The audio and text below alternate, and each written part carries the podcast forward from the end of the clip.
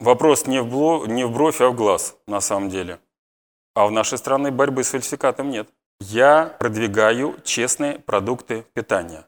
А то, что мне мешает на этом пути фальсификат и контрафакт, ну это уже издержки производства. Меня же не позвали деньги воровать. Вот он, негодяй, вот то лицо, которого надо обязательно нахлобучить.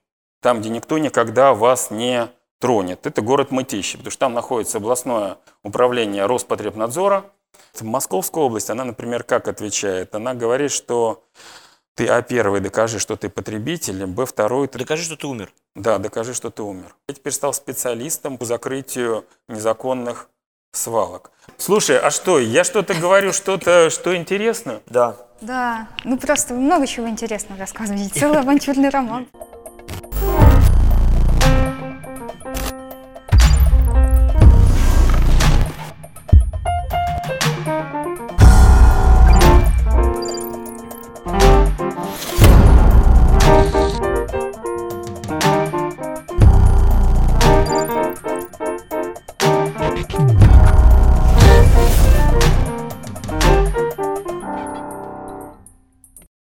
Спонсор выпуска – компания «Кизельман». Саш, э, э, борьба с фальсификатом – это пиар? Вопрос не в, бло, не в бровь, а в глаз, на самом деле. А в нашей стране борьбы с фальсификатом нет. А для тебя это пиар? Я не занимаюсь борьбой с фальсификатом. Я продвигаю честные продукты питания. А то, что мне мешает на этом пути фальсификат и контрафакт, ну, это уже издержки производства. Ну, смотрите, вы же раньше возглавляли ассоциацию переработчиков а, против... а, По противодействию, по фальсификации молочной да. продукции. Именно фальсификации. Да, именно фальсификация. Это была проектная организация, которая была создана компаниями, входящими как э, э, Молочный союз, так и второе отраслевое объединение. И цель была у этой организации достаточно простая.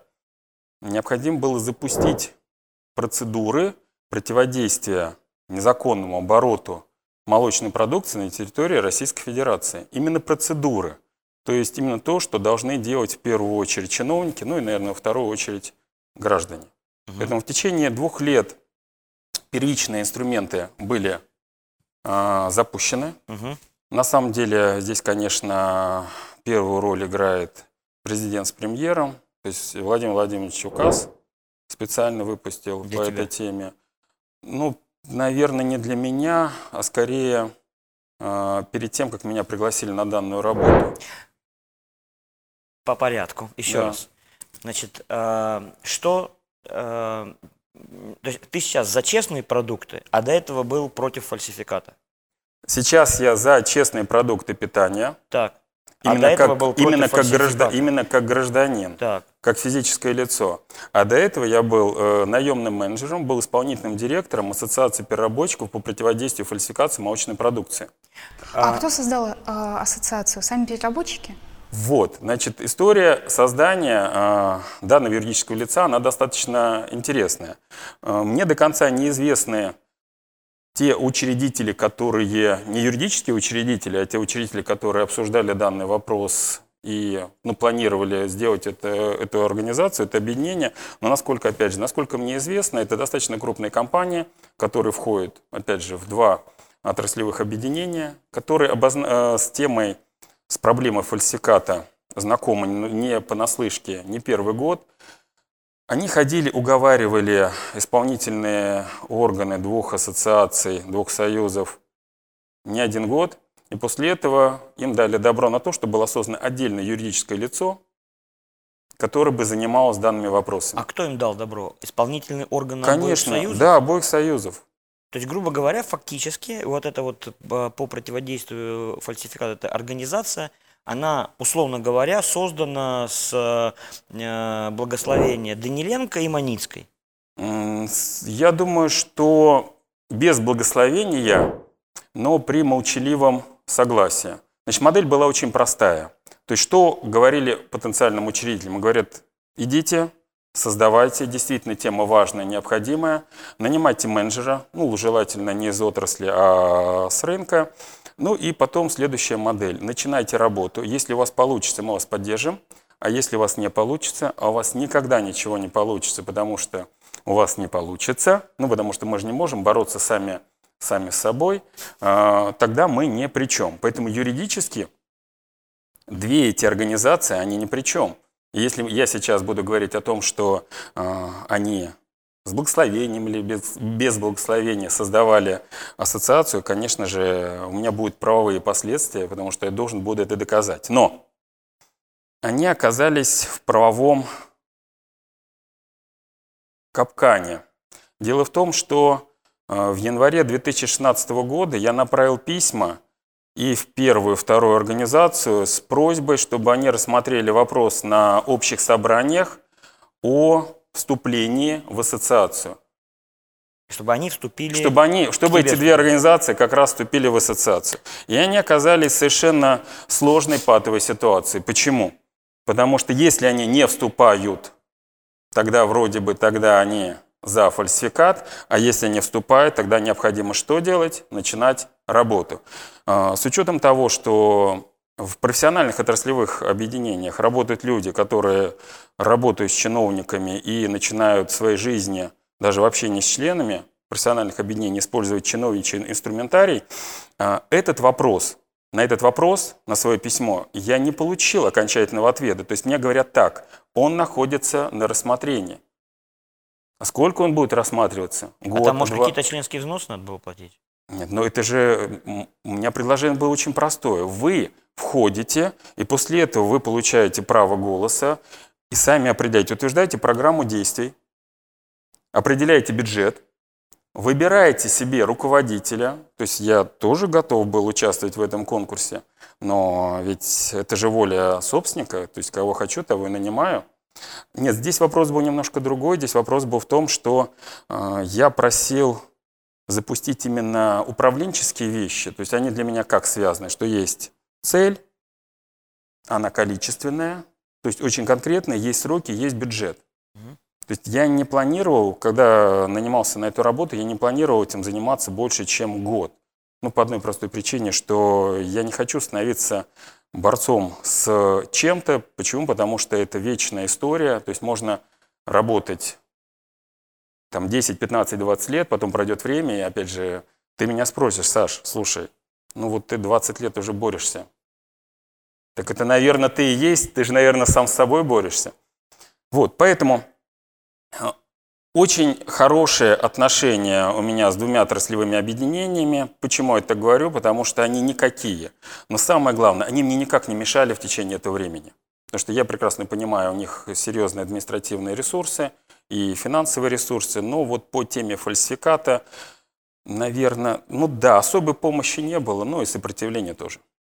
А кто, кто все-таки э, собственник, ну, вернее, инициатор этого объединения против фальсификата? Не знаю. Вот, подожди, ну ты же работал на людей. Вас же да, кто-то нанял на да. Ты же кто-то а, нет, платил нет, деньги? Да, конечно, смотрите, у меня было техническое лицо, которое со мной взаимодействовало.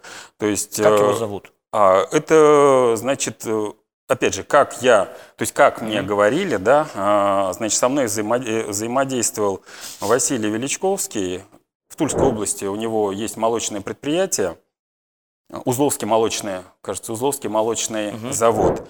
Вот он как раз э, вызвался быть этим юридическим учредителем. Угу. Вот, я его когда спросил, говорю, Василий Никитич, зачем ну, вам это нужно? Он говорит, ну как? Ну вот все сидят, там крупные компании, и мы не можем решить этот вопрос. Говорит, ну да, я сказал, что давайте, я вот как бы начну эту работу, ну, когда все, все поддерживают, все это нужно делать. Я говорю, а кто все? Говорит, ну, вот компании пока не хотят быть Э, в списке учредителей, поэтому решили мы так, что будет создано юридическое лицо, вот я его там создал, там сделал предварительный промежуточный план работы, сделал там презентацию, эм, начинаем работу, ну и потом начинается уже объединение э, тех лиц, которым э, эта тема, она интересна, и которые ну, хотят очистить рынок, соответственно, от ненадлежащего качества продукции. А тебе вот так вот не страшно было идти непонятно куда работать? Или тебе просто нужна была работа к тому моменту? А, Слушай, Миш, э, тут вопрос же следующий, что меня же не позвали деньги воровать. И все, что я делал, э, я делал, оставаясь исключительно только в правовом поле. То есть границу я не переходил. И с компаниями, которые находятся по ту сторону баррикад, я точно так же взаимодействую. Потому что оказалось, что они тоже против фальсификата, они тоже за честные продукты. Кто-нибудь еще вошел потом в эту ассоциацию? Я никого не пускал по одной простой причине, что специфика нашей страны следующая. Ты, кстати, не первый, кто спрашивает, кто юридический учредитель. У нас смотрят ЕГРЛ и говорят, ага, вот он негодяй, вот то лицо, которого надо обязательно нахлобучить. Поэтому, а, когда я понял то, что фактически люди, которые будут находиться там в реестре или будут находиться в списках, они находятся под, под ударом, я объяснил, что давайте мы все-таки вернемся к планируемой схеме, да, то есть у нас войдет два молочных союза, и этого будет достаточно. Ну, я могу теперь понять молочные союзы, почему они не вошли, потому что, если, скажем, немножко непрозрачен, непрозрачные учредители, или, может быть, для них они Да нет, непрозрачны. подожди, а, Официально, нет, не одну секундочку, а в чем непрозрачность? Ну вот есть один, э, там было два технических учредителя, вы вдвоем входите, эти двое выходят, вы вдвоем остаетесь. Но смотрите, вот есть там помещение, я здесь сейчас нахожусь, когда я выйду, вы вдвоем здесь останетесь. В чем непрозрачность? Это на, это на самом деле настолько прозрачная ситуация, то есть это фактически модель объединения этих двух организаций, которые мож- могут противоречить друг дружке ну, по теме, например, технического регламента, или там в оценках рынка, или э, по другим направлениям. Но по вопросу э, честных, нечестных продуктов у них должно быть единое мнение. Слушай, ну если бы я был, например, руководителем союза, я бы тоже не вошел. Почему, знаешь? Нет, не знаю. Ну, ну, потому что, грубо говоря, у меня есть союз. Да, Там я руковожу союзом. Да. Я занимаюсь, у меня тоже есть какая-то программа борьбы с фальсификатом. у тебя нету. Ну, я могу ее Не создать. можешь. Почему? Ну, по одной простой причине, это был тоже один из вопросов. Я просил неоднократно, убеждал и членов данных объединений, и исполнительные органы, пожалуйста, примите план работы. Сделайте смету. Но давайте мы не будем отставать от чиновников. У чиновников уже это все есть. Мне говорили, не спеши. У нас же бизнес-объединение. И мы должны защищать чьи интересы? Мы должны защищать интересы бизнеса. Вопросы, которые ты ставишь, это вопросы контрольно-надзорных органов. Ну и далее, в принципе, э, есть очень хороший ответ, мне он нравится, э, который звучит со стороны, опять же, представителей двух э, объединений. В России нету проблемы с фальсификатом, его не существует. Это кто это конкретно говорил? Но это говорит, э, это говорит Даниленко, и э, говорит Белов. Это говорят прям? Ну, конечно. Но смотрите, поднимаем их выступления. Значит, последнее. А, Позиция этих двух лиц, что в Российской Федерации по, их, по экспертным оценкам союз компании «Союз Молоко» доля фальсификата составляет порядка 7%. И говорят, и наши экспертные э, данные, они схожи с оценкой Роспотребнадзора. Теперь, в институтах учились мы с вами? Учились. Статистическая погрешность составляет ну, обычно там 2-3%. Из 7, если 3 вычесть, мы получим 3-4%. А три- с тремя-четырьмя процентами, в принципе, бессмысленно бороться по одной простой причине, что вы их никогда а, обычными методами не поймаете. Поэтому, а раз нету проблемы, не нужно с ней бороться, не нужно ее решать. Поэтому в течение этих двух лет, наверное, в чем основное разногласие у меня с профессиональными участниками рынка? Профессионалы ориентируются на сведения Роспотребнадзора, но они их, э, но они манипулируют этими данными. Нигде, ни в одной публикации Роспотребнадзор не говорит о доле фальсификата на рынке, э, о доле фальсификата на рынке. Роспотребнадзор говорит исключительно о своей эффективности. Последние цифры – это результаты лабораторных исследований за 2017 год. Проведено порядка 200 тысяч лабораторных исследований, и продукция ненадлежащего качества, в том числе фальсификат, была выявлена только в 6-7% Ну, случаев. Я сейчас не, при- не придираюсь к словам. Нет, Михаил, Продукция это- ненадлежащего нет, слушай, качества, подожди. в том числе фальсификат. Нет, это как бы очень важный момент. То есть они говорят так, 200 тысяч, фальсификаты только, там даже меньше, там, кажется, 3 или 4 процента. И говорят, а, несколько лет назад его было 8 или 10, то есть мы видим налицо снижение. Дальше, они говорят исключительно про свою результативность. То есть о чем идет речь? Когда идет современный отбор продукции, к сожалению, э, во многих субъектах стараются данные сделать под статистику. Ну, например, самый яркий пример – это Орловская область. Из 10 тысяч испытаний они фальсификат находят только в 5 или в 6 случаях. Мы сейчас давай к этому Давай. вернемся. Вот я хочу вернуться к- печке. Вот Давай. от печки начать. Ам, Я объясню, потому что как бы все слышат Александр Брашко за честные продукты. Кто такой Александр Брашко? Физическое лицо. Вот, сейчас мы к этому тоже вернемся. Зачем он вообще этим занимается? Вот как бы э, для меня вот сейчас вопрос, я вот сначала про против, потом Да. за, да, мы как бы против фальсификата. То есть э, сейчас мы, вот я резюмирую. Значит, э, Александр Брашко был исполнительным директором организации, которая э, была создана э, Василием Николаевичем, да? Василий? Которая была создана юридическим лицом, в котором Узловским учредитель- молочным да, Узловским комбинатом. молочным комбинатом. Да, и, соответственно, как бы кто за этим стоит, там еще, может, какие-то интересанты, непонятно, ну, либо это просто Узловский молочный комбинат, вот, и этот, э, эта организация э, боролась с э, фальсификатом, ну, во всяком случае, громко об этом заявляла, вот, э, никто из союзов туда, э, естественно, не вошел, вот, э, это такое краткое резюме. Вопрос, Не, Миша, одну секундочку. Эта организация не боролась с фальсификатом, а эта организация занималась тем, что выстраивала управленческие механизмы противодействия фальсификату. Это две большие разницы. Вот, теперь, соответственно, второй момент. Э, Вот э, она выстраивала, Да. что сейчас представляет из себя эта организация, каков результат э, вот этой работы. Она, Она ликвидирована. конечно. Вот Почему? вопрос, Но по почему? А я объясняю. Результат, результата добились? А, Я объясняю. Результат, э, результат был, то есть учредители увидели то, что пошло движение, а, то, что есть там первые, ну, там первые там промежуточные итоги, а далее необходимо уже действительно объединяться основным участникам рынка. А участники рынка, они предприниматели, они же как считают, зачем мы будем на что-то тратить деньги, если мы, в принципе, видим, что что-то начинает уже там происходить. Вот здесь губернатор включился, здесь министр, здесь э, президент выступил, там премьер. То есть, в конце концов, э, это же государственная проблема. Значит, не государство справится. Мгм. Бизнес не должен подменять контрольно-надзорные органы, ни в коей мере. Он не должен подменять вообще органы государственной власти. Поэтому с мертвой точки эту проблему столкнули, а после этого все эти вопросы можно, ну то есть уже в текущем э, режиме времени совершенно спокойно можно решить через кого, ну опять же, и через бизнес-объединения, есть там торгово-промышленные палаты, есть э, там опора России, то есть достаточно юридических лиц, которые могут э, заниматься данным вопросом.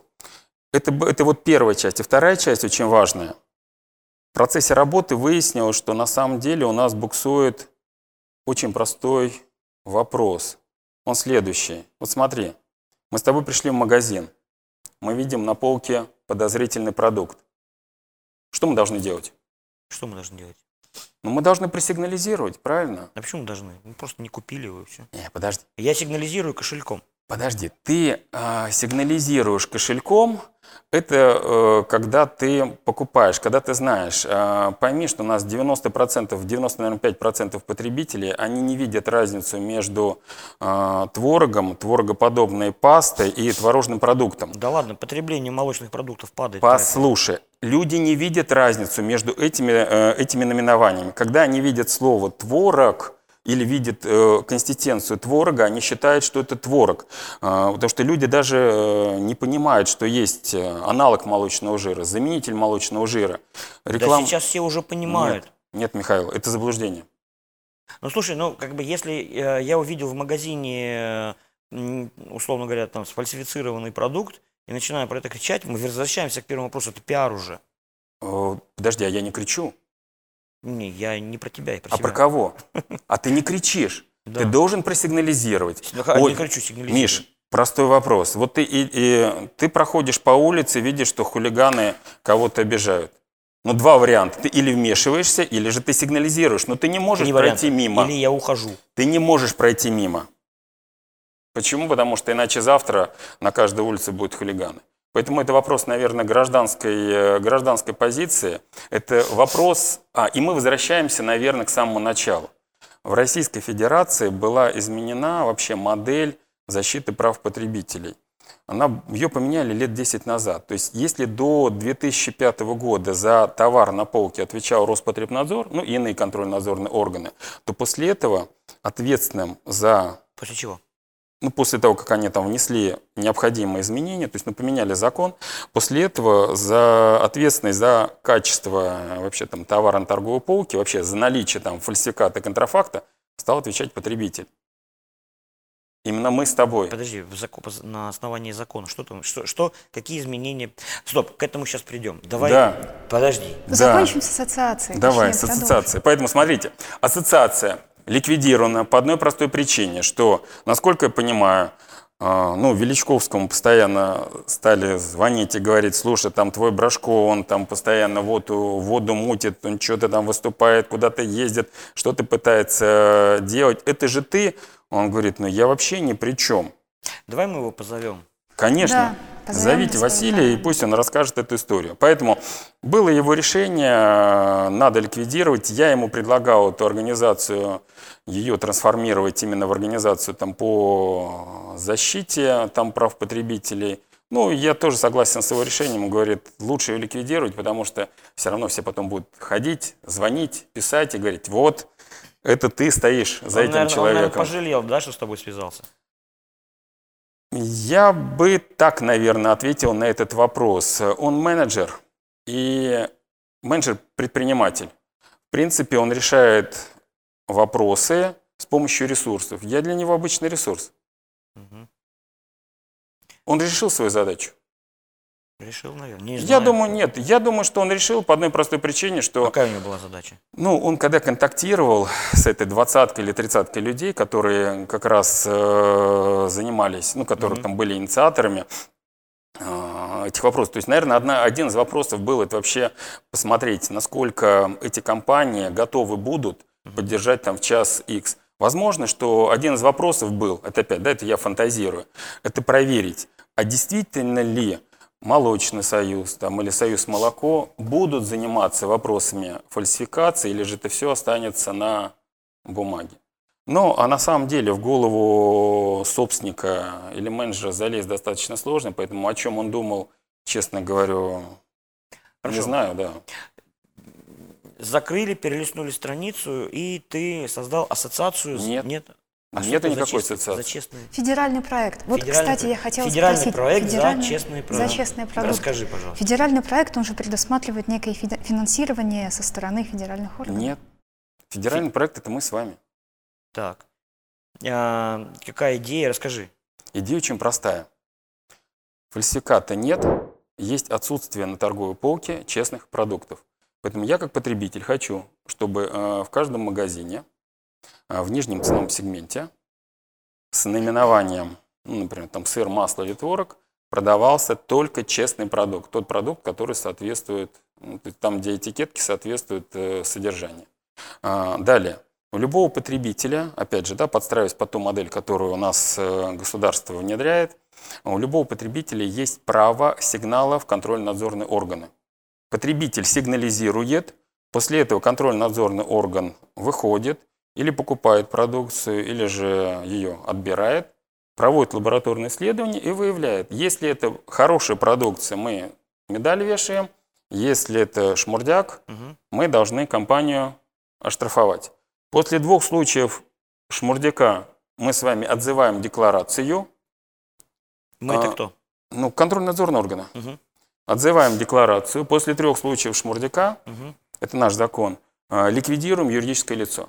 То есть закон у нас на сегодняшний день в отношении не- некачественной, да, то есть там фальсифицированной продукции очень жесткий. Да ладно. Да. Ну что там, закрыл одну такую, открыл Невозможно.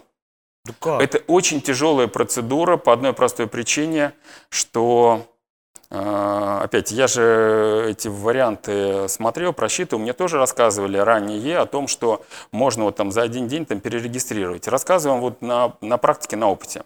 В московском регионе существовало юридическое лицо, вернее так, существовала или существует группа лиц, которые работали под э, э, вывеской юридического лица о, о биомолоко.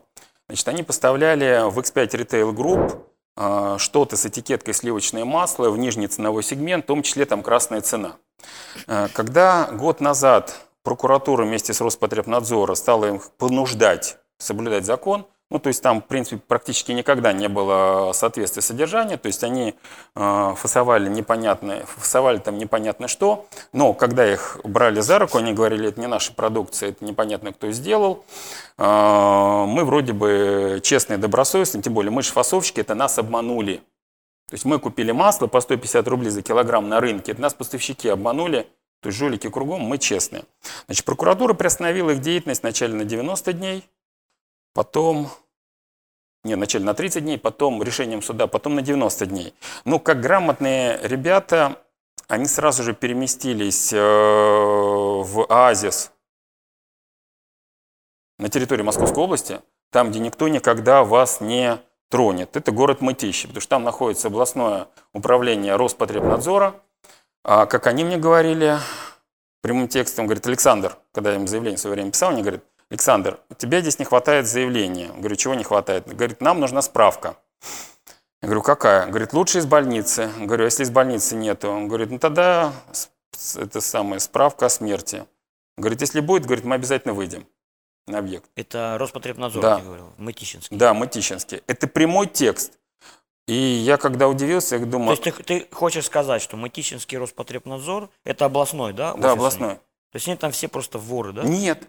Они нормальные, Они хорошие не ребята. хотят работать. Нет. И не это, и не это, и не это. В течение года я разбирался, в чем же там проблема. Значит, ну как бы я им пишу письма, я им пишу заявление. По любому обращению гражданина должна быть обязательная реакция. Я пишу по кодексу об административных правонарушениях, по статье 14.7 или 14.43. По каждому моему заявлению должно быть возбуждено дело и проведено административное расследование. Опять, у нас презумпция добросовестности, невиновности. Что я пишу в заявлении? Немножко в бок идем. Я не имею права, то есть я считаю, что любая пачка товара на торговой полке – это исключительно честный товар, но он может быть подозрительным. Поэтому ввел такую категорию, как подозрительный продукт питания. Я вправе только подозревать. Э, Правоту или неправоту устанавливает кто? Только лаборатория, только суд. Теперь, я не могу купить товар в магазине, отнести его в лабораторию и провести лабораторное исследование. Почему? Потому что, когда я пойду с этими результатами в суд, первый вопрос, который мне задаст судья, говорит, докажи, пожалуйста, что то, что ты купил и то, что ты отнес, это один и тот же товар, что ты его не подменил по дороге. Мгм. Я это доказать не могу. Это вообще никто в нашей стране не может доказать. Нет. Есть способ. То есть, ну, опять, я прошел эту процедуру. То есть, я же тоже вначале думал, что у нас э, вроде бы есть работающие инструменты. Э, когда мне так сказали, что я должен доказать, спрашиваю, хорошо, отлично, а как нужно покупать? Говорит, ты берешь нотариуса, идешь в магазин, покупаешь 6 пачек масла с нотариусом, там запечатываешь там на кассе, ставится там пломба, несешь в лабораторию, и потом эти результаты, соответственно, несешь в суд. Все сделал, пришел в суд, суд говорит, подожди, так ты же уже не потребитель. Я говорю, а кто? Он говорит, ну нормальный потребитель же не ходит с нотариусом в магазин.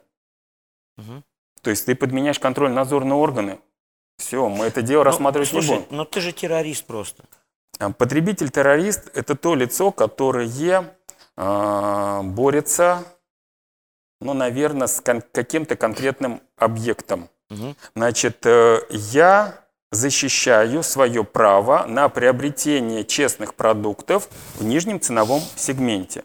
То есть для меня важным является, чтобы, ну, условно говоря, в категории до 500 рублей за килограмм, в этой ценовой категории, были только честные торговые марки. Почему до 500 рублей? Ну, по маслу сливочному на сегодняшний день.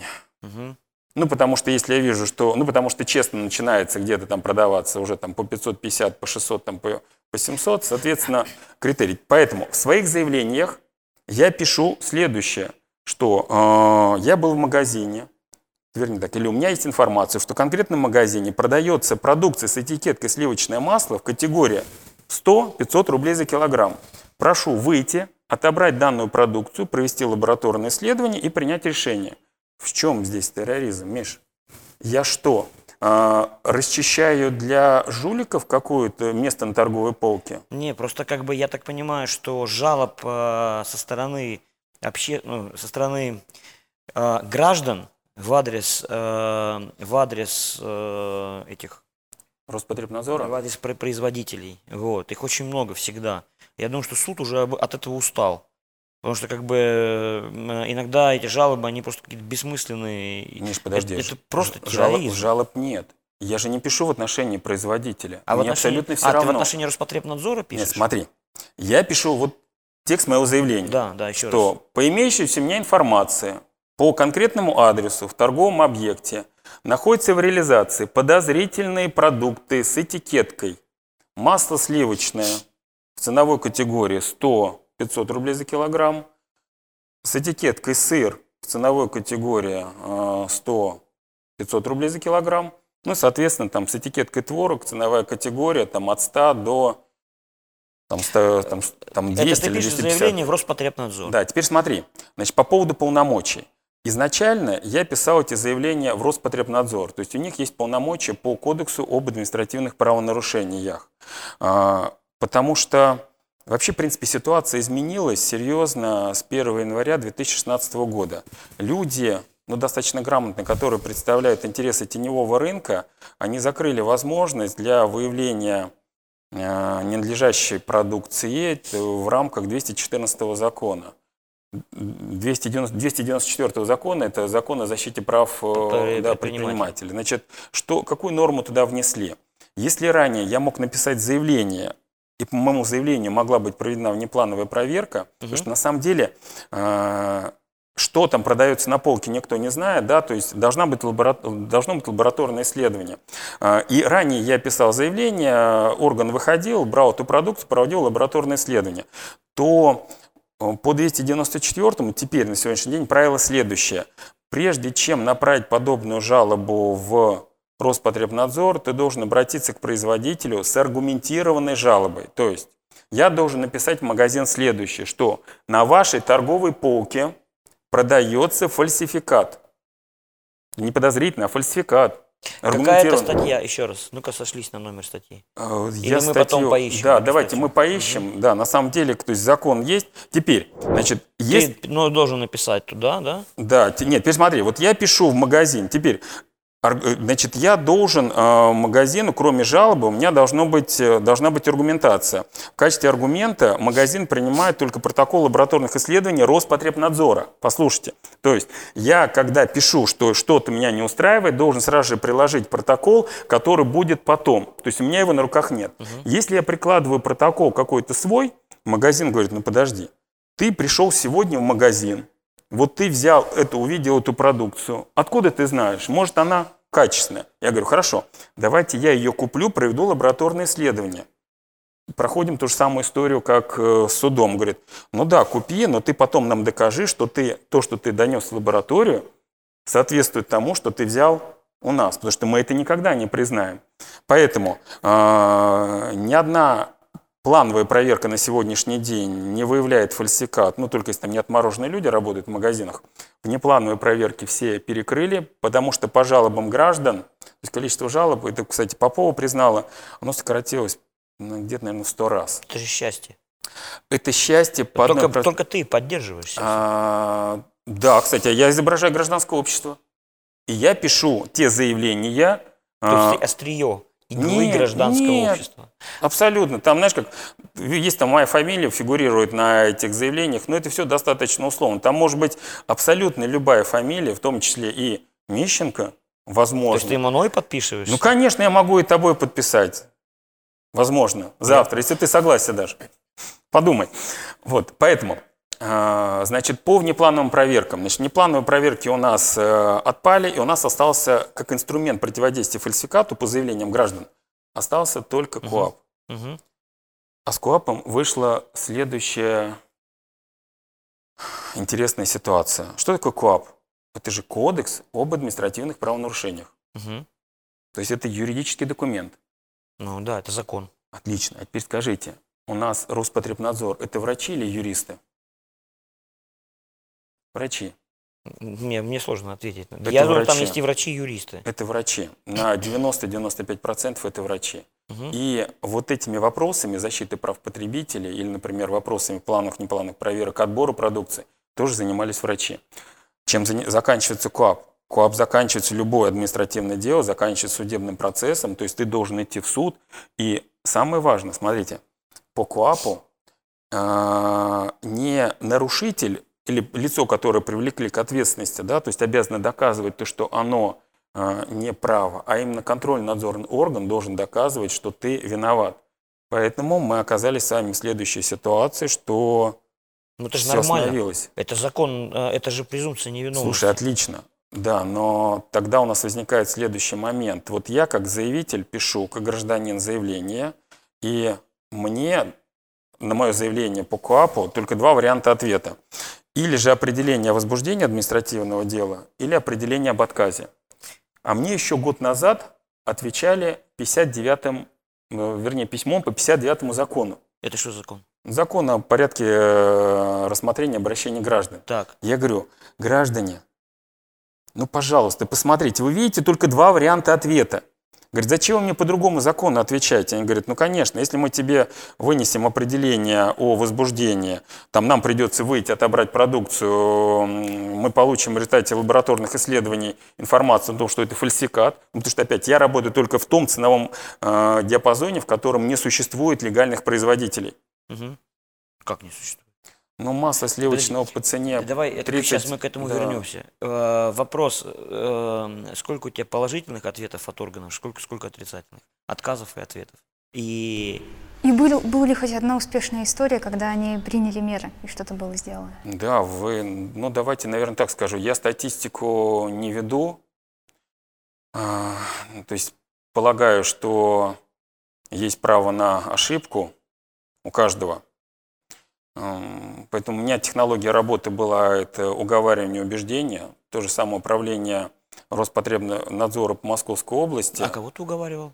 Я уговариваю, я хожу, уговариваю конкретных должностных лиц а, в Роспотребнадзор по Московской области, например. А, Каким образом, да, то есть мы даже с ними вот общаемся. Кстати, мы сейчас с ними в суде находимся. То есть у меня... Ты судишься с Роспотребнадзором? Да, я сужусь с управлениями Роспотребнадзора и с территориальными отделами Роспотребнадзора по то ли 10-15 субъектов. Так. Мгм. А предмет этих судебных разбирательств? А, Значит, я пишу заявление, опять же, КОАП. Я пишу заявление, по моему заявлению должно быть возбуждено дело, сотрудник должен выйти, отобрать продукцию и провести лабораторное исследование. По результатам лабораторных исследований, если э, проба признана положительной, то есть выявлен фальсификат, привле- должен привлечь к ответственности. Если это честный продукт, соответственно, мы ничего не делаем. Ну, то есть мы говорим о том, что э, подтверждаем, что производителю, что его продукция э, хорошая. Вот. Поэтому по этой модели, именно э, как вот положено по КОАПу, у нас уже работает 20 субъектов. Поэтому иски у меня сейчас в отношении тех. Кто тебе не ответил? нет, кто мне отвечает по 59 закону, или же, например, мне выносят определение об отказе, ничего не делая. Ну, например, то есть я написал заявление, то есть, э, ну, есть органы, которые выносят отказные после каких-то действий, ну, например, Белгородская область. Они выходят, говорят, вот мы вышли в магазин, увидели, посмотрели, что нету ничего в категории до 500 рублей за килограмм, не продается масло, не существует. Все, Александр, то есть у нас нет предмета для дальнейших действий. Все, нет, нет никаких вопросов к этому органу. Но вот Московская область, она, например, как отвечает? Она говорит, что ты, а, первый, докажи, что ты потребитель, б, второй, ты докажи, что тебе был нанесен, а, тебе был нанесен Что ущерб. ты- докажи, что ты умер. Да, докажи, что ты умер. Мгм. Слушай, ну... да, у меня вопрос, а вообще зачем тебе это надо? Не- Это первое, второе, а, а как бы на что ты живешь? А, Ребят, очень хороший, правильный, э, там, правильный вопрос. Значит, по поводу, для чего мне это надо. Так случилось или получилось, что у меня в жизни случаются различные проекты, которые приходится, ну, что называется, дотягивать там до конца. А, Да, я понимаю прекрасно, что необходимо, но с точки зрения менеджмента, да, потому что в первую очередь я работаю как менеджер, а, когда у тебя контракт закончил, ты должен бросить вопрос, да, то Ты есть, еще которым к- ты занимался. К ассоциации. Как, конечно, обязательно. Смотри, вот ты, все, тебя уволили, у тебя контракта нет, значит, ты этот вопрос бросаешь, и пусть им теперь занимается э, ну, там, кто-то другой.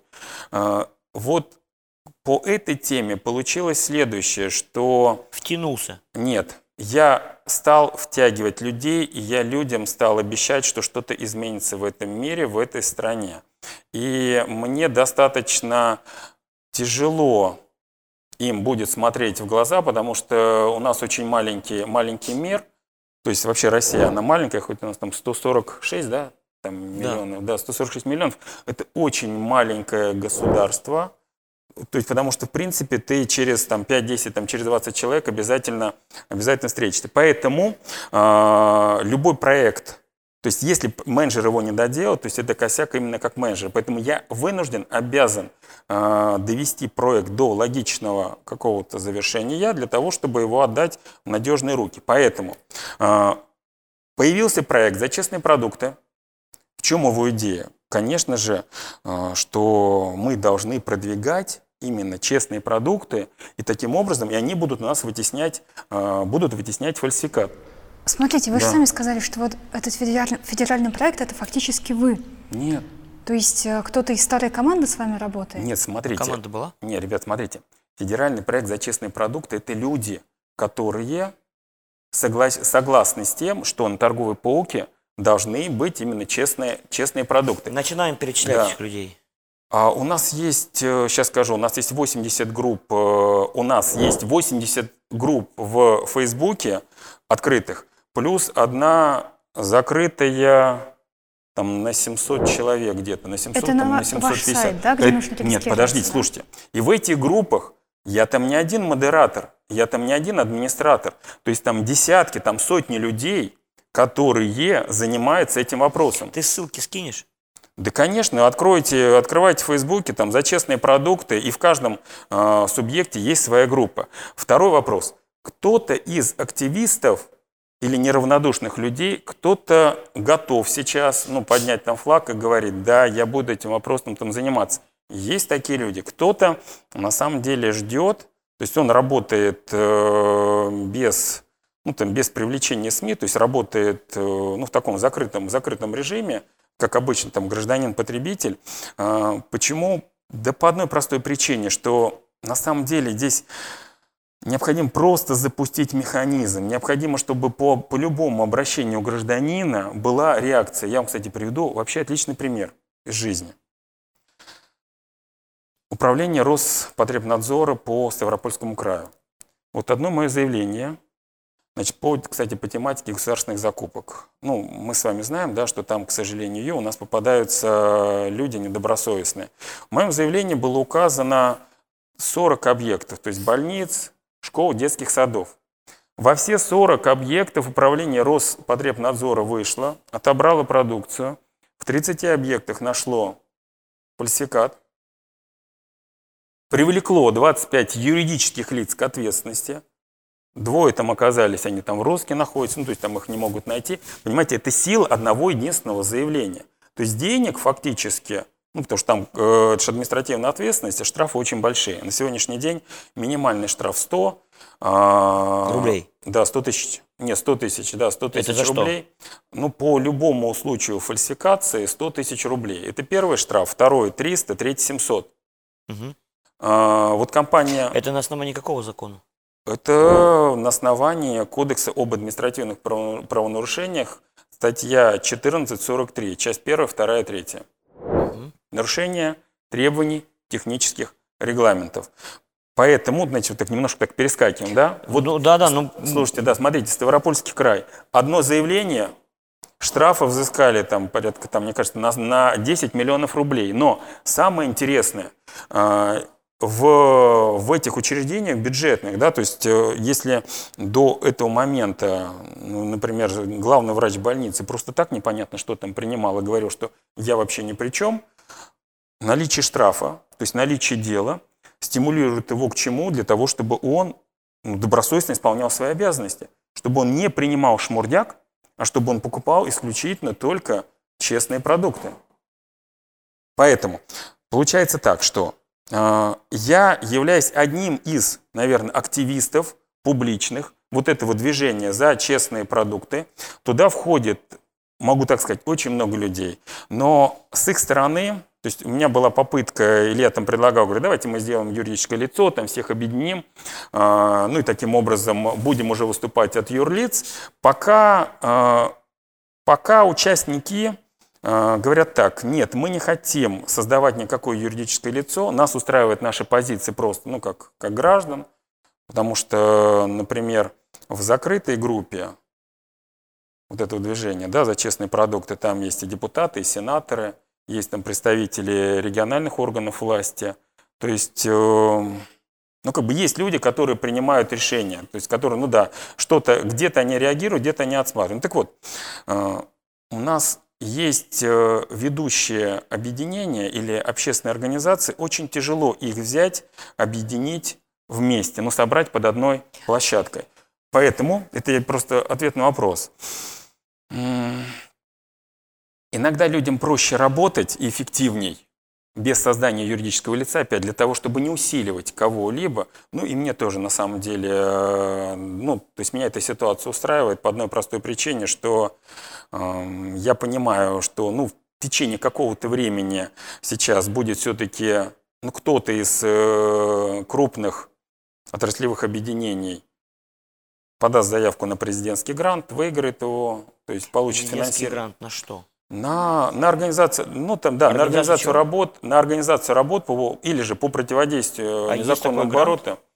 У нас Есть. фонд президентских Я грантов. заходила на да. сайт этого фонда и даже видела в списке ваш проект, но там вам, к сожалению, было отказано, да? В семнадцатом году вы. Да, у меня, кстати, смотрите, Екатерина, у меня заявка была в фонд президентских грантов, самая первая, на 2 или на 3 миллиарда рублей. То есть на что я просил Ты деньги? играешь по-крупному. Нет, почему? Я просто, наверное, говорю то, что сложно сказать региональным чиновникам, и ну, не все федералы могут напрямую высказать в Минфине. То есть для чего нужны деньги? То есть я просил деньги на 100, нет, на 200 тысяч лабораторных исследований по стране. Поставил, соответственно, зарплата 0, все, 0, 0, 0, 0, 0. Говорю, деньги только на исследования, 200 тысяч. Соответственно, куда должны были потенциально пойти эти деньги? Только лаборатория Роспотребнадзора, Россельхознадзора и Центр, э, и, соответственно, Центр стандар- стандартизации метрологии, то есть лаборатория Росстандарта. Э, Соответственно, общественный проект проекта, общественный совет проекта – это вот как раз э, чиновники, общественники. То есть моя задача техническую вещь сделать. Когда я подал эту заявку, мы после этого консультировались ну, с людьми, которые принимают решения. И говорят, да, эта задача, она важная, но если мы тебе сейчас дадим 2 миллиарда, ну не тебе, да, условно говоря, тебе, то есть понятно, что эти деньги пойдут э, тому лицу, которому, ну, правильному человеку, правильная организация. Говорит, если Мы мы... знаем, какая правильная А организация у какая нас в правильная России. организация? Ну, себя считает правильной организацией Рослих. Нет, подождите. В НКО это же деньги, которые для некоммерческих организаций. То есть а они, они, лаборатория- они в бюджет... исследования это Роспотребнадзор будет проводить? Нет, послушайте, лаборатории, у нас есть три лаборатории. Есть лаборатория подведомственная Роспотребнадзору, Мгм. есть лаборатория подведомственная Россельхознадзору, и есть лаборатория подведомственная центр, э, э, центром стандартизации метрологии. Вот эти три Получается, там три направления. Но покрытие у этих лабораторий не параллельное. То есть, например, ну, базовое исследование, которое нам нужно проводить на стерины, да, для того, чтобы вообще ну, понять, да, есть там э, те же самые растительные жиры или нет. То есть мы делаем не на жирный кислотный состав, а именно на стерины. А лаборатории, которые могут провести исследования на стерины, ну, по данным, которые мы собирали еще в прошлом году, у Роспотребнадзора 18, у Россельхознадзора тоже 18, и у Центра стандартизации метрологии тоже там, кажется, 10. А субъектов-то у нас больше. То есть у нас даже нет покрытия по лабораториям. Поэтому НКО получает денежку, потом распределяет ее по, по лабораториям, а заявки идут со стороны э, ну, тех же самых региональных комиссий противодействию законному обороту промышленных продукций. Потому что, опять, если вообще вернуться в самое начало, с 2015 года за весь оборот фальсификата и контрафакта в каждом субъекте отвечает высшее должностное лицо. Губернатор. Или же э, глава субъекта. Это на основании чего? на основании указа президента о дополнительных мерах по противодействию незаконному обороту промышленной продукции. В соответствии с этим указом у нас была создана государственная комиссия по противодействию незаконному обороту промышленной продукции. Ребята, все изменилось принципиально. И руководителем этой комиссии является не Данкерт, не Попова, а является министр промышленности Мантуров. Он перед президентом отвечает фактически за каждую пачку фальсификата и контрафакта, который находится в ручном и оптовом звене. Поэтому система создается, да, то есть мы говорим, нормативно она создана, то есть есть государственная комиссия. В каждом субъекте за этот вопрос отвечает губернатор. Я вам могу сказать больше. Мы же знаем да, про разделение властей, что есть на федералы, есть регионалы, есть э, органы местного самоуправления. Я думал, ты есть законодательные, есть судебные, исполнительные. Окей. Это другие, да. да. Значит, другие вещи. Значит, э, по горизонтали, что называется, мы смотрим, мы смотрим по горизонтали и вертикали. И обычно э, какие проблемы были, ну, как губернаторы говорят, вот мы, э, а, кстати, даже позиция Алексея Васильевича Гордеева, так, который у нас э, недавно стал полпредом по Центральному федеральному округу. Так он э, в своем выступлении неоднократно говорил, говорит, я пытался заставить региональное управление Роспотребнадзора работать там в течение пяти или семи лет.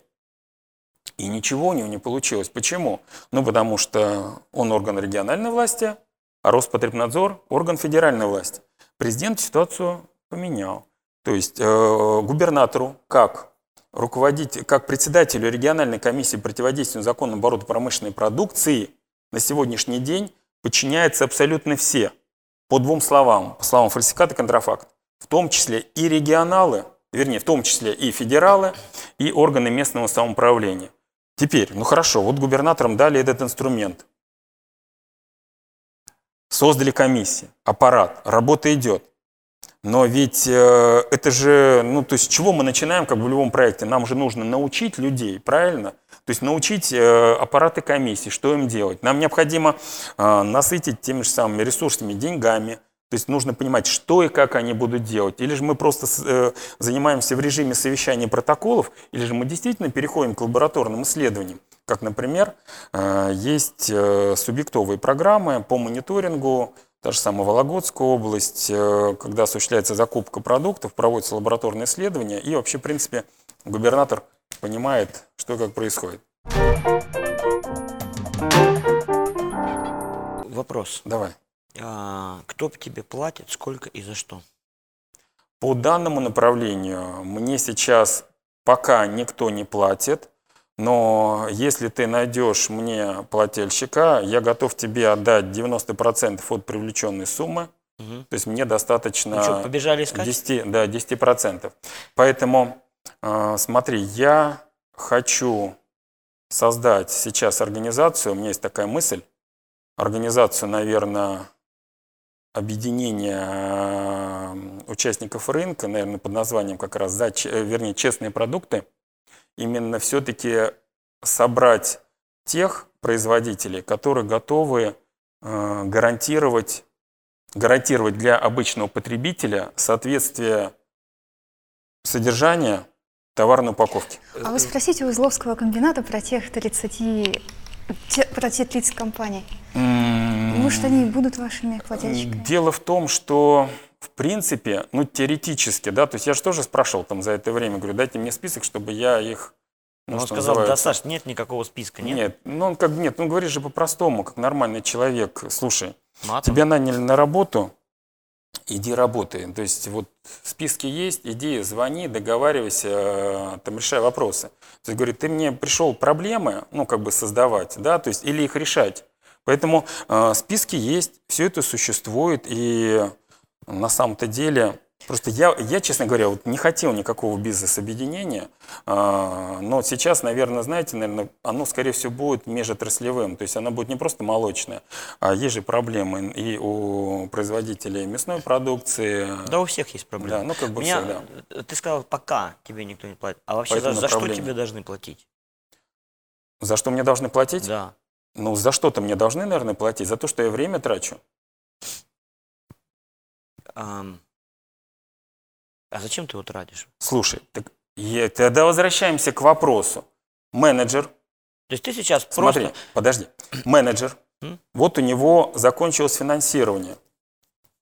Но в этот момент, с учетом того, что, к сожалению, этот проект был связан с моим именем, то есть его невозможно было развивать. То есть я же просил, говорю, дайте мне публичное, ну, вернее, какое-то лицо, да, то есть я буду исполнительным директором ассоциации, и мы будем как флаг, соответственно, пропагандировать, то есть этого физика. Мгм. Ну, то есть, ну, никто не согласился, то есть этого лица не было. Сказать, да вот ты там есть, и ты давай себя, что называется, и продвигай. Я говорю, вы понимаете, что фактически, а, ну, как бы это будет восприниматься рынком как пиар там, или как самый пиар. Твои проблемы, Ну так и работай. есть, Саш, ну так Да. и есть. Это вообще похоже немножко на шарлатанство. Да, так, действительно. говоря. Да, Миш, значит, рассказываю. Мы, э, ты задал вопрос, от которого я не уходил. То есть вопрос, зачем мне это надо и за чей счет банкет. Э, Я начал, ну, как бы рассказывать, потом немножко в сторону ушли. Да. Смотри, вот есть у меня проект, самый, наверное, самый первый проект, который ввязался, э, ну, наверное, вот подобного уровня, долгоиграющий. Это был проект, э, который как раз реализовывала автономная некоммерческая организация «Накорми детей», которую вы нашли э, на сайте фон- фонда президентских грантов. Там была следующая схема. В 1998 году, когда был первый кризис, с американцами было подписано соглашение о, об оказании нам гуманитарной помощи. И «Накормить детей» она была одна из операторов данного проекта. То есть это юридическое лицо получало помощь и должно было ее, соответственно, распределять э, среди нуждающихся. Там модель была, ну, которую американцы предложили, это мод- модель работы сои, то есть это э, установки соевая корова, ну и плюс там соевые бобы.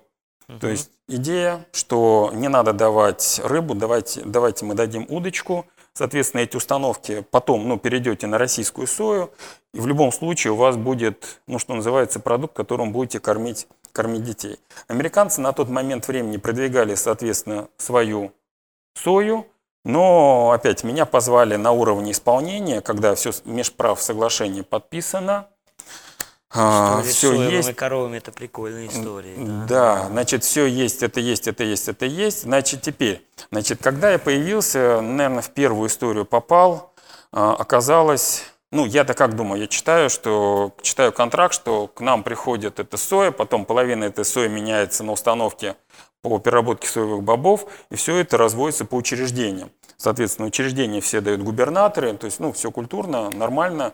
И, кстати, очень интересный проект, там воровать сложно. Почему? Потому что, ну, кому она нужна, да, то есть, э, то есть это не, не вещи, не деньги.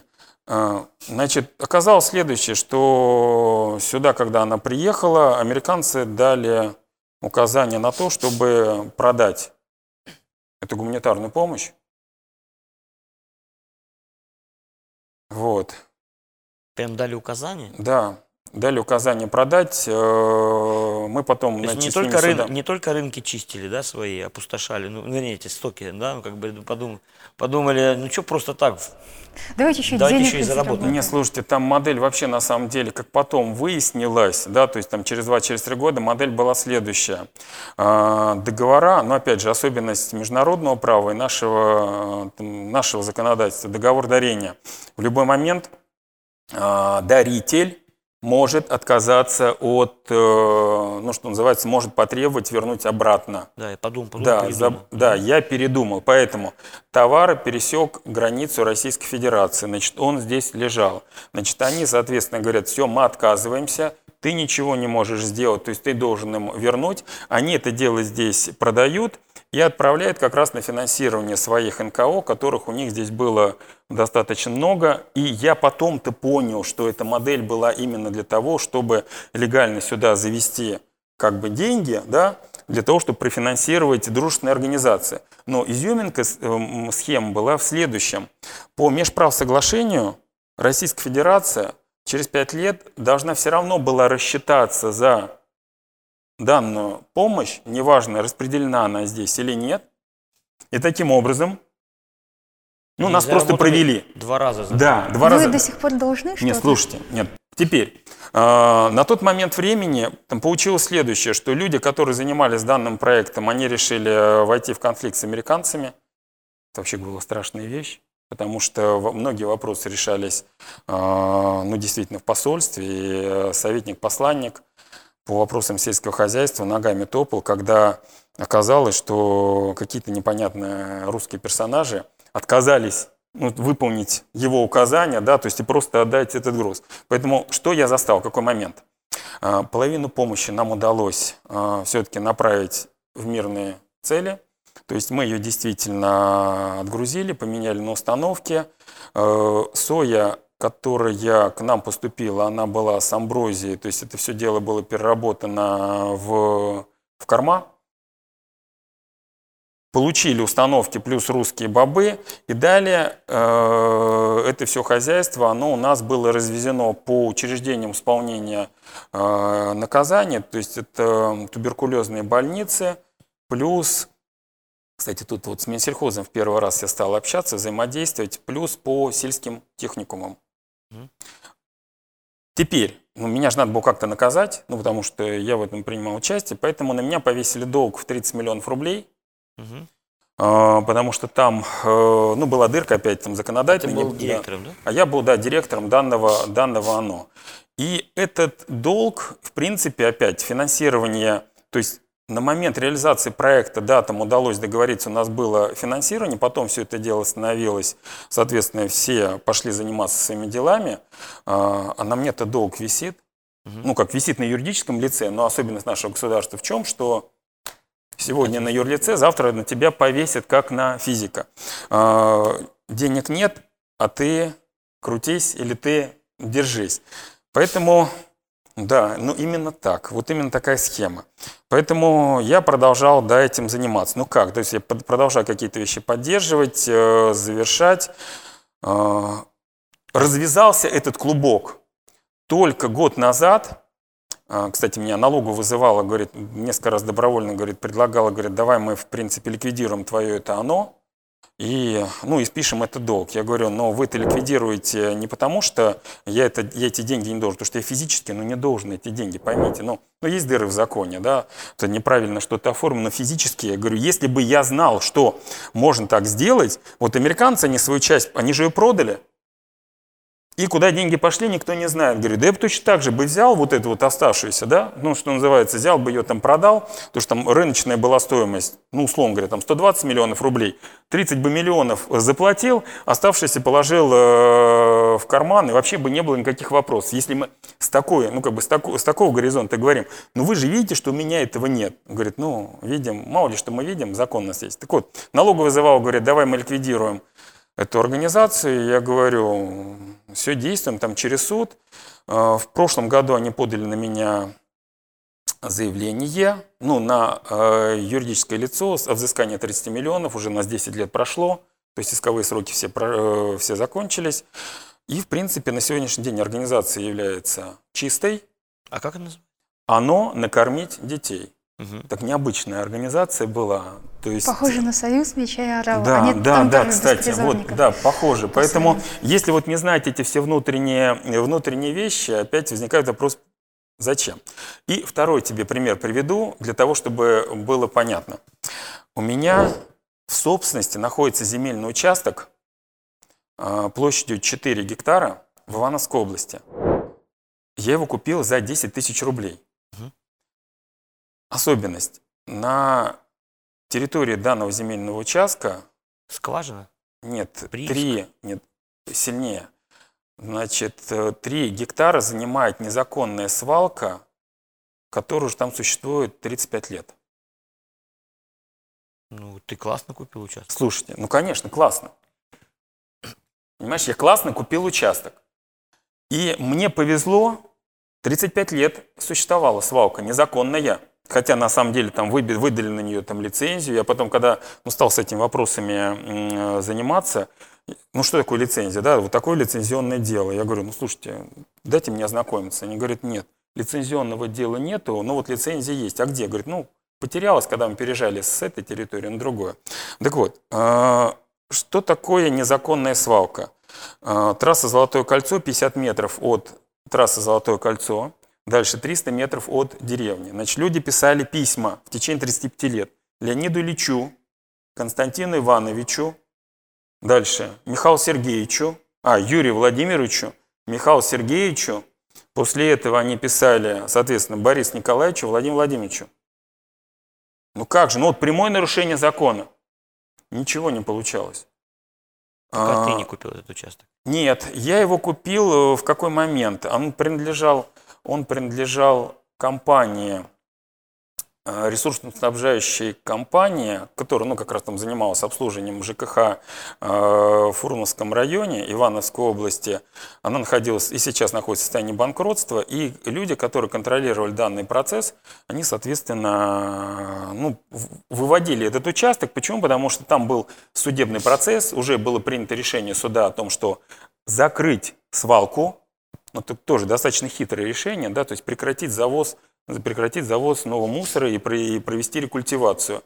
Ну и для того, чтобы это было связано с одним юридическим лицом, поэтому модель, что надо э, перевести на другое, значит, был аукцион. На аукцион я точно так же подал заявку. И оказалось, что я выиграл этот аукцион. Почему? Потому что люди, которые должны были на самом деле его выиграть, ну, понимаем, да, что городская свалка, то есть по моим расчетам, она приносила где-то, наверное, полтора или два миллиона рублей в год. Нет, не в какой в год, в месяц, ну, там чистого дохода. Мгм. Вот, значит, люди, которые должны были выиграть этот аукцион, они ну, не прочитали аукционную документацию, там нужна была электронная цифровая подпись за 3000 рублей, они принесли в последний день заявку, и у них просто ее не приняли, и моя заявка осталась одна. Мгм. Мне когда позвонили, сказали, что ты стал победителем, я говорю, только аукцион только через два дня. Он говорит, нет, вы уже победили, потому что ваша заявка одна. Я думаю, ну подождите, я же вообще не планировал участвовать, я просто подал заявку для того, чтобы обозначить, что я тут рядышком есть, и что э, было бы... Выразил, как обычно, свою гражданскую позицию. Да, выра- Нет, на тот момент я гражданскую позицию выражал, наверное, немножко по-другому. Выразил позицию свою. Вот. Но я не планировал делать ни одного шага, чтобы не, не нанести им ущерб. Почему? Ну, потому что это серьезный вопрос. Мусор – это серьезный вопрос. Правильно, Миша? Да. Вот. Значит, в течение года, не, как, не, я наивный как думал, ну как же, есть решение суда, оно будет исполнено, ну идет им рекультивация, приехал на объект, там все дым коромыслом, все возится. Я никак не могу понять, ну как же, свалка закрыта, все возится. На твоем участке. Да, на моем участке. Но опять же, Что за фигня? Подожди, нет, я, я, с, я же занял тоже с этими ребятами позицию следующую, ну, как предприниматель, да, я думаю, так, 10 тысяч рублей я потратил, выкупная стоимость, 15 тысяч рублей это госрегистрация 25, думаю, отдай-ка я им ее сдам, ну, как бы вот этот вот участок сдам в аренду за 35 тысяч рублей. Слушай, ну, это, это вот быль, то есть это не сказка. Соответственно, это же Не, классный всё, что бизнес. ты рассказываешь, Подожди, были, послушай. понимаю. 25-35, ну это же не важно, что там, ну какие рубли, но на самом деле это рентабельность, да? То есть надо считать рентабельность. Значит, провели с ним переговоры. Они говорят, нет, слушай, у нас столько денег здесь нет, но максимум мы можем заплатить тысячу рублей в месяц, то есть 12 тысяч в год, ну, за аренду. Я думаю, так, 12 тысяч рублей, ну, в принципе, в принципе, ну, если разделить 12 тысяч на 25, это 40% рентабельности, потом думаю, ну, меня будут больше полоскать э, в этой всей истории. Думаю, ну, не буду тогда вам ничего сдавать. На самом деле, вопрос стоял следующим образом. Если бы они мне задали вопрос так, что, вернее, не вопрос, а попросили, сказали, Саш, ты взял чужое, ну да, тебе большое спасибо, что ты принял участие в этом аукционе, но давай-ка вот тебе 25 тысяч рублей, это наш объект. А, ну да, у нас вот такая вот оплошность э, наступила, а, то я бы не стал возражать. Почему? Потому что, ну действительно, это не моя деятельность, это чужое, ну, условно говоря, там, чужой там объект. И вопрос юридический, он здесь, наверное, на втором месте, на первом месте вопрос именно ну, бизнес-взаимодействия. Вот, я говорю, не, за 12 тысяч не годится, значит, ну тогда соблюдаем закон. Вот, и в течение года они проводили, значит, это у них называлось так, рекультивация э, закрытой свалки путем завоза нового мусора. Слушай, ну я даже, ну, я-то потом уже разобрался, да, оказывается, ну, в нашем э, замечательном государстве э, такие модели, они существуют. Я теперь стал специалистом по э, наверное, по эксплуатации, извини, по закрытию незаконных свалок. Mm-hmm. Потом уже выяснилось, что данный земельный участок, то есть я его когда покупал, он числил как, как земли промышленности, на самом деле он является землем сельхозназначения, никогда не переводился. Ну, просто так получилось, такая вот ошибка закралась в документы, и м, так вот оно было. Потом, значит, у меня была идея, я думаю, ну как же, вот теперь Сколько это же... ты денег на этом заработал, Саша? Э, в отношении меня есть уже, я тебе отвечаю, в отношении меня есть, ну, через, через год перепрыгнем, то есть мне же надо было как-то ну, со мной рассчитаться, этим товарищам-коллегам, поэтому в отношении меня есть решение суда, по которому теперь уже на меня возложили рекультивацию э, земли, на которой, на которой 35 лет возили этот мусор, но суд признал меня виновным в организации этой деятельности 35 лет назад. Мои аргументы, что позвольте, я ж только Угу, купил. говорят, не надо было просто этого делать. Угу. Это чужое. Поэтому э, я пытался запустить процедуру заработка. То есть у меня была такая идея, ну, легальный же бизнес должен быть. Я говорю, так, у нас же раньше была здесь, ну, была лицензия, был полигон, давайте мы сейчас, то, ну, как бы возьмем, организуем. Извини, пожалуйста, Ну. вот как начинаем про молоко говорить, а какие потом темы всплывают вообще? Да, ну, ну, да, очень интересно. Да, значит, теперь смотри. Значит, ну, начинаю как бы собирать там документы, вообще там разбираться, что там и как. Ну, первое, что нужно для полигона, а там яма, минус 20 метров туда. А, Первое, что нужно там для полигона, должна быть обязательно гидроизоляция. А, ну, кстати, когда было решение суда, что я должен провести рекультивацию, ну, я как наивный же как думал, что такое рекультивация? Сверху надо засыпать э, землей, ну и посеять, не знаю, там, посеять траву или деревья Яблони посадить. посеять, да. да. Вот, значит, нет, говорит, нет, это, говорит, окончательный этап, самый первый этап, необходимо сделать гидроизоляцию именно по э, там тело, тело полигона. Начинаем смотреть. Оказалось, что это так называемый обводненный песчаный карьер, которым, ну, который был, то есть там был песок, его там откопали, а потом э, умные же там ребята были, которые, ребята, владельцы этого карьера, ну, дорожная компания, которая строила в свое время федеральную трассу, они провели рекультивацию данного карьера путем засыпки его Мусором. мусором, да. То есть, ну, как бы деньги люди зарабатывали, в принципе, ну, и при советской власти знали, как это, они знали, как это делать, может быть, даже более э, изощренно, чем Чем ты? да, чем я, да, там, чем я. Вот. Э, понимаю, что не получается легально. Говорю, ну подождите, ну как же так? Вот, ну, а что же тогда делать? То есть, ну как зарабатывать на этом? То есть, ну, нужно же провести рекультивацию, да? То есть рекультивацию надо, чтобы провести, необходимы там деньги. Значит, чтобы были деньги, необходимо вроде бы мусор принимать. Чтобы мусор принимать, необходима лицензия. То есть, ну, я же только по безналу могу принимать, правильно? То есть, никакого, там, никакого кэша. Значит, в результате э, у меня с этими ребятами или с ли- лицами, которые их представляют, э, возник конфликт, а система рекультивации полигона традиционная ну, в Российской Федерации – это поджечь. То есть ежегодно свалку поджигают, любую, для того, чтобы она прогорела за неделю, ну, там метр-два сгорает, ну и таким образом, в принципе, э, ну да, все сужается, снижается, и можно как бы работать, там, работать дальше. Значит, они или кто-то не досмотрел, да, это аккуратно говорю, потому что, ну, как бы за руку мы же не, не, там не хватали. В общем, свалку подожгли. Когда она загорелась, через, уже там через час мне позвонила, позвонила, значит, комиссия, зам главы района и МЧС. То есть они, говорят, были на объекте, говорит, Александр Анатольевич, срочно выезжайте, ваша земля горит. Я говорю, нет, моя земля не горит, я же купил землю, то есть земля там вот внизу, говорит, сверху ваше это все имущество. Это не мое. Ну ты вы что привозите? Он говорит, нет, это твое горит. Я говорю, ну рядом же есть МЧС, да, есть. Он говорит, ну пусть тушит. Он говорит, нет, они, говорит, коммерческие объекты не тушат. И тогда вот я узнал о том, что оказывается у нас МЧС не тушит коммерческие объекты, пока нет риска жизни, угрозы и здоровью. То есть вот если будет пострадавший первый, они включают насос. До этого момента они просто смотрят, потому что считается, что э, есть коммерческая организация, которая должна заплатить за данную услугу. Ну, говорит, ты должен договор подписать.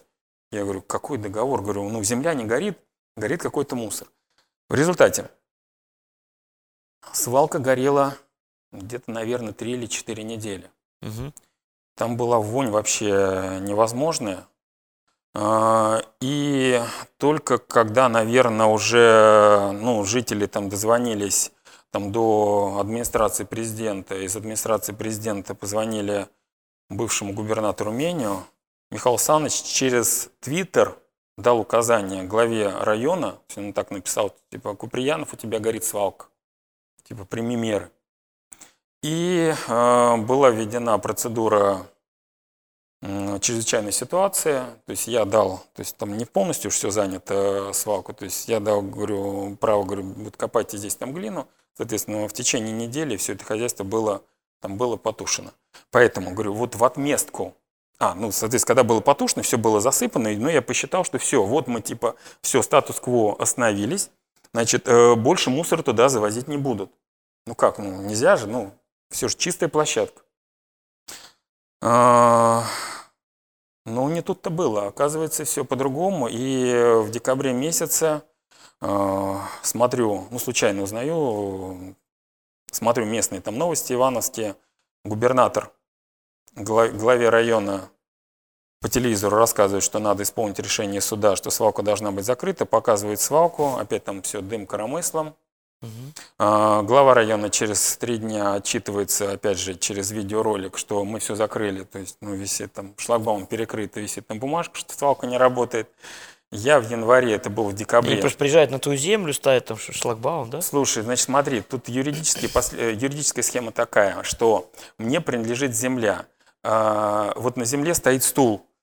Если ты на этот стул положишь мусор, я не имею права его тронуть. Понимаешь, я могу тебе единственное попросить его убрать, но как только я трону чужую собственность, закон будет на твоей стороне. То, что ты не имеешь права ну, со своим стулом находиться там на моей земле, это второй же вопрос. Это отдельно, ну, как бы отдельно правовые отношения. Поэтому э, получилось следующее. Я в январе там приезжаю, опять смотрю дым коромыслом, потом э, как раз ну, прошу, встречаюсь с, с зам, заместителем губернатора Ивановской области, и задаем простой вопрос.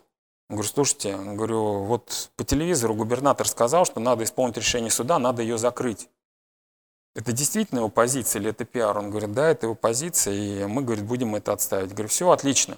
То есть, ну, я не ссорюсь с органами власти, мы всегда взаимодействуем. И после этого мы не рука об руку, да, но, скажем так, э, не мешая друг дружке, добились следующего результата, чтобы было понятно. Вот уже в течение двух лет туда никто не возит мусор. Угу. Никто. Никакой ни охраны, ничего нету. Хотя, как боролись со мной, например, перевозчики, когда возникла ну, вот эта вот ситуация, что невозможно туда вывозить, они просто перестали из города вывозить, э, вывозить мусор, а в результате, ну, как бы меня представили как ну, враг, врага нации, да. Но если поднять э, социальные сети минус там 2-3 года назад, там напрямую люди писали, что так, этого Брашко и вообще запретить въезд в Ивановскую область. Почему? Потому что вот первый негодяй, но это же он все сделал. Это же он. Он во всем виноват. Мы, говорит, как возили. То есть, ну почему мы должны как бы в этом мусоре жить? Вот, поэтому, Миш, понимаешь, я Ты и почему мусор. нам вообще Вот, про мусор сейчас а рассказываешь? я тебе рассказываю следующее. Мы А я- даз- ну, мы ж- Слушай, нет, я тебе рассказываю, ты говоришь, почему ты этим занимаешься, я тебе объясняю. Я совершенно не понимаю, почему я должен заниматься этим мусором. Это вообще не моя тема. Но почему-то так случилось, что за 10 тысяч рублей у меня оказался в собственности этот земельный участок, понимаешь, не у тебя, там, там, не у Кати, а у меня он оказался. Да, у меня было первое желание, кстати, мне администрация предлагала, говорит, ты нам его передай. Я говорю, готов с вами только на арендные отношения.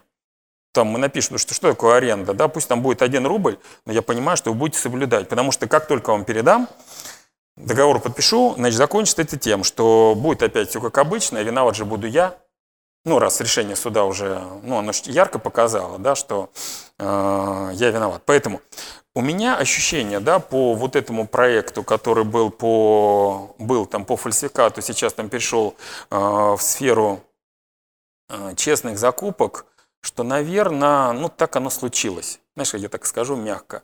Так случилось, что я случайно оказался а, вот что называется в этой теме. Теперь все Я те- держитесь, да? Слушай, подожди, нет, я не хочу этим заниматься. Это не моя тема.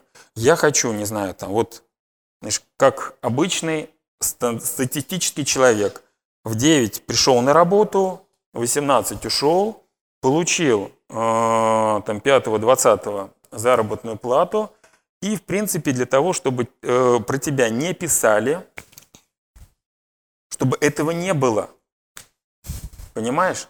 Но э, люди что-то же- заставляет тебя идти и Да. это делать. Слушай, а я тебе объясняю, это просто менеджерские вещи, то есть я упаковываю продукт для того, чтобы, то есть ну, этапы стар- стартапа, правильно? Кто-то должен сделать эти вещи, то есть кто-то должен расчистить площадку, ну вот как у Нади, да, то есть под окном.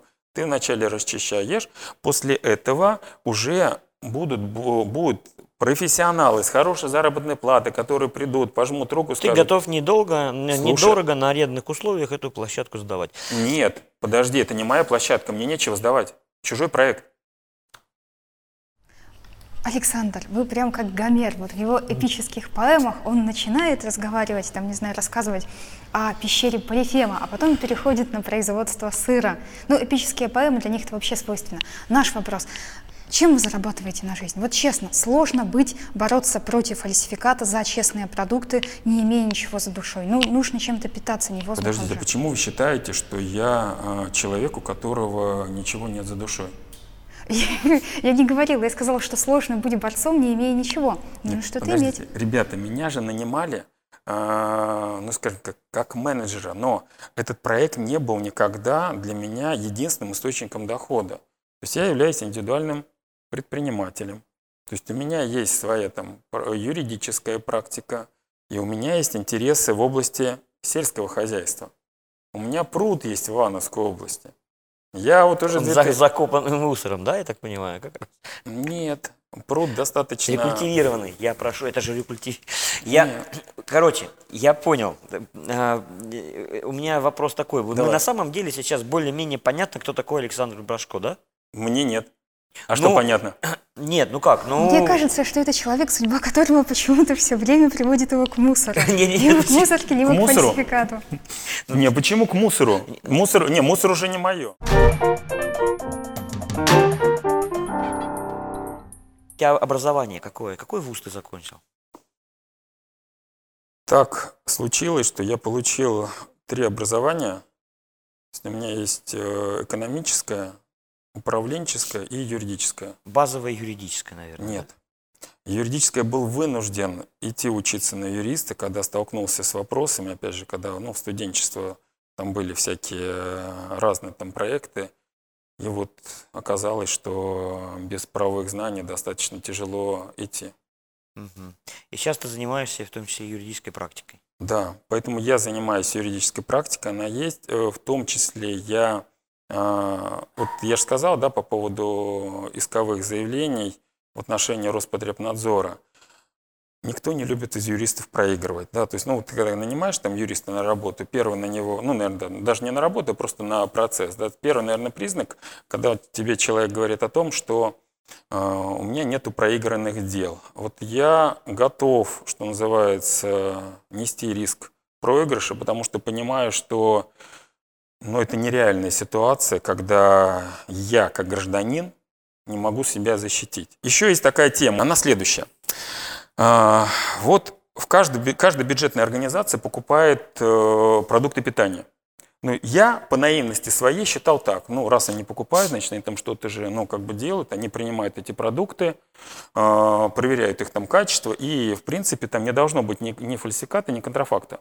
Ну, почему? Потому что я считаю, Миш, ты не улыбайся. Я считаю, что Я, любой я вижу в собеседник... тебе хорошего юриста. Послушай, Да-да-да. Я считаю, что любой человек, пока его не посадили, он добросовестный. Даже когда его посадили, Да, кстати, равно по посадил, добросовестный. скорее всего, тоже добросовестный. Да, он то да, Недобросовестный, да, скорее всего, тот, кто посадил. доб- даже как добросовестный. Вот, поэтому, значит, считаю, что госконтракт есть, по нему о, только честная, качественная продукция. Что у нас получилось в результате? Э, Я направлял письма, именно как физическое лицо, то есть посмотрел на сайте госзакупок, вижу, что поставка масла сливочного там по 100, по 150 рублей за килограмм. Ну, понимая, что что-то здесь не то, соответственно, письмо в Роспотребнадзор для того, чтобы они вышли, отобрали эту продукцию, провели лабораторные исследования. А, Получаю обратную связь. Мне начинает Роспотребнадзор, ну, из ряда территорий говорить, нет, это не наша тема, мы вообще тут ни при чем. Поднимаю закон, оказывается, у нас это полномочия есть и у Россельхознадзора, у Федеральной антимонопольной службы, у Федерального казначейства. Оказывается, Федеральное казначейство отвечает за соответствие поставляемого товара условиям контракта. Я жалобы в казначейство, опять там по субъектам, да, работаю сразу же по субъектам, ну 80-82 субъекта получают. Почему? Потому что а, задача взаимодействия с теми, кто что-то хочет делать. Вот кто ничего не хочет делать, там с ними через год будем заниматься. А вот кто хочет, им надо помочь. Казначейство начинает отвечать, да, выходят, начинают, ну, как бы там проводить там проверки, а многие говорят, да мы же даже и не знали, что у нас есть такая статья по КУАПу. Понимаешь? То есть он не знал. Я говорю, а у вас финансирование по ней есть? Ну, тебе дали полномочия, тебе должны дать деньги. Нет.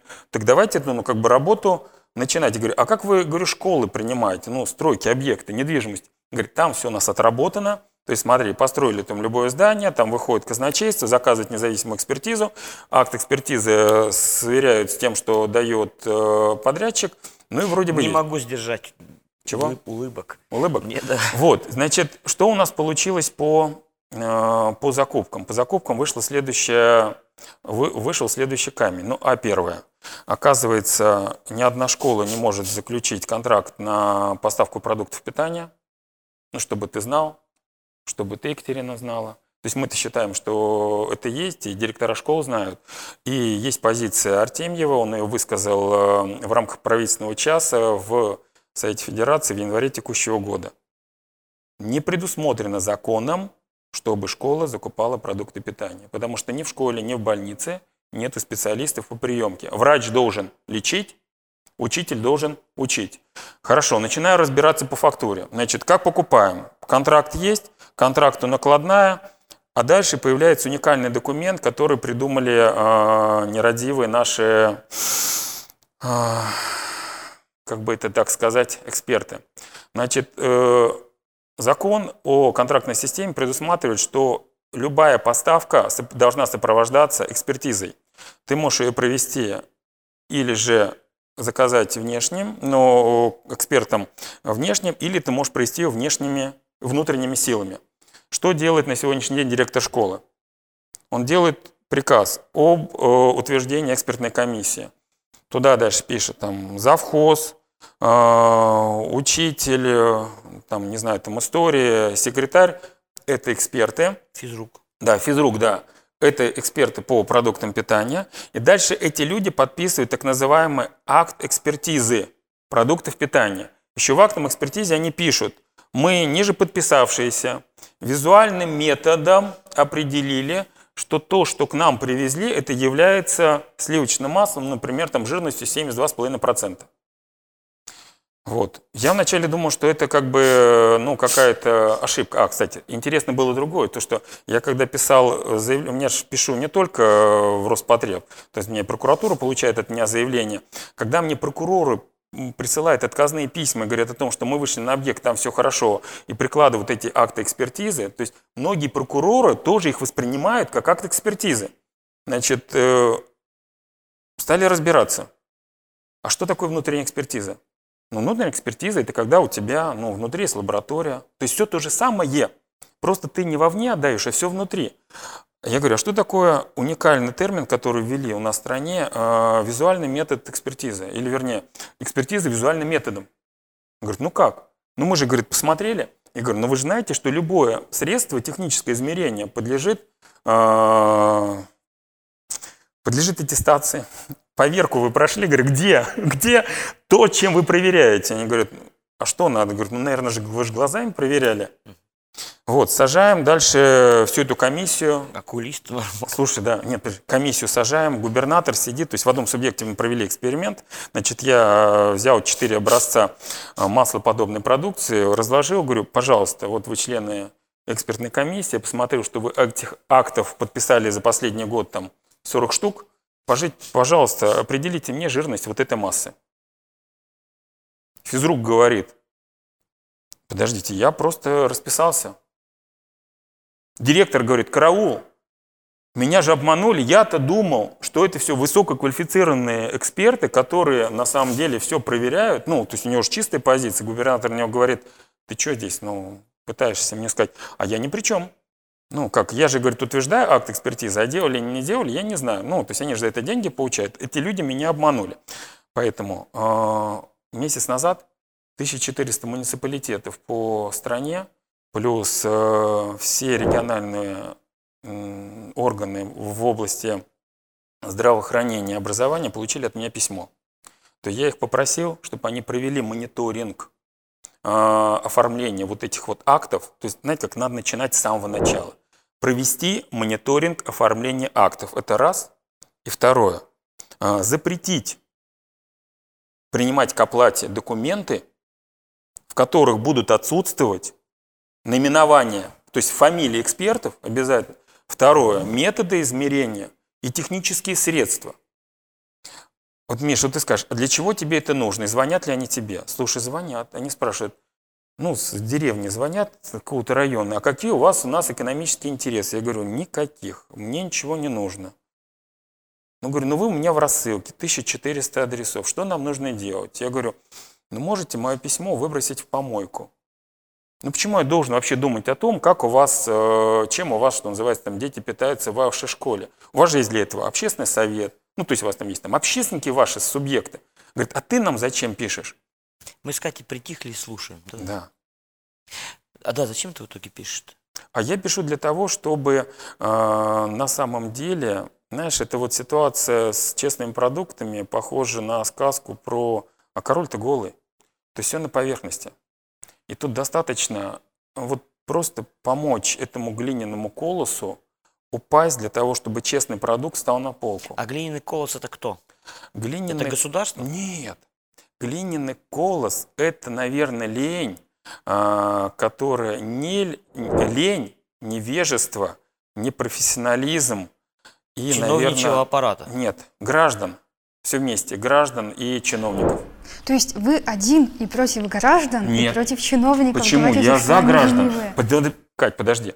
Ты хочешь, чтобы у тебя ребенка кормили в школе не шмурдяком, а нормальными продуктами? Хочу, Вот это но у меня хочешь? нет детей. Нет, вот, А ну ты потенциально, опять, ну говорю, потенциально ты же хочешь. Потенциально, да, Ну и все. не хочет? А почему ты считаешь, что я против тебя? Ты, ты, ты за честные Нет, продукты? да ты просто сказал про колос, я за это зацепился.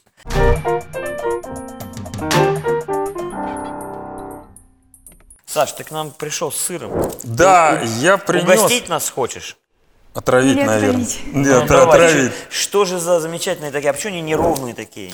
Да нормально, это же на самом деле типовой товар, который у нас там продается там на рынке. Значит, смотрите, рассказываю, в чем история. Я, когда стал смотреть тему государственных закупок, Мгм. ну вот нашел там первый контракт по поставкам а, непонятно чего с этикеткой сливочное масло в школу-интернат МГУ. И как раз вот вам спасибо, вашему изданию, что вы подхватили эту тему. Мгм. И на сегодняшний день она находится в суде. То есть в чем в суде?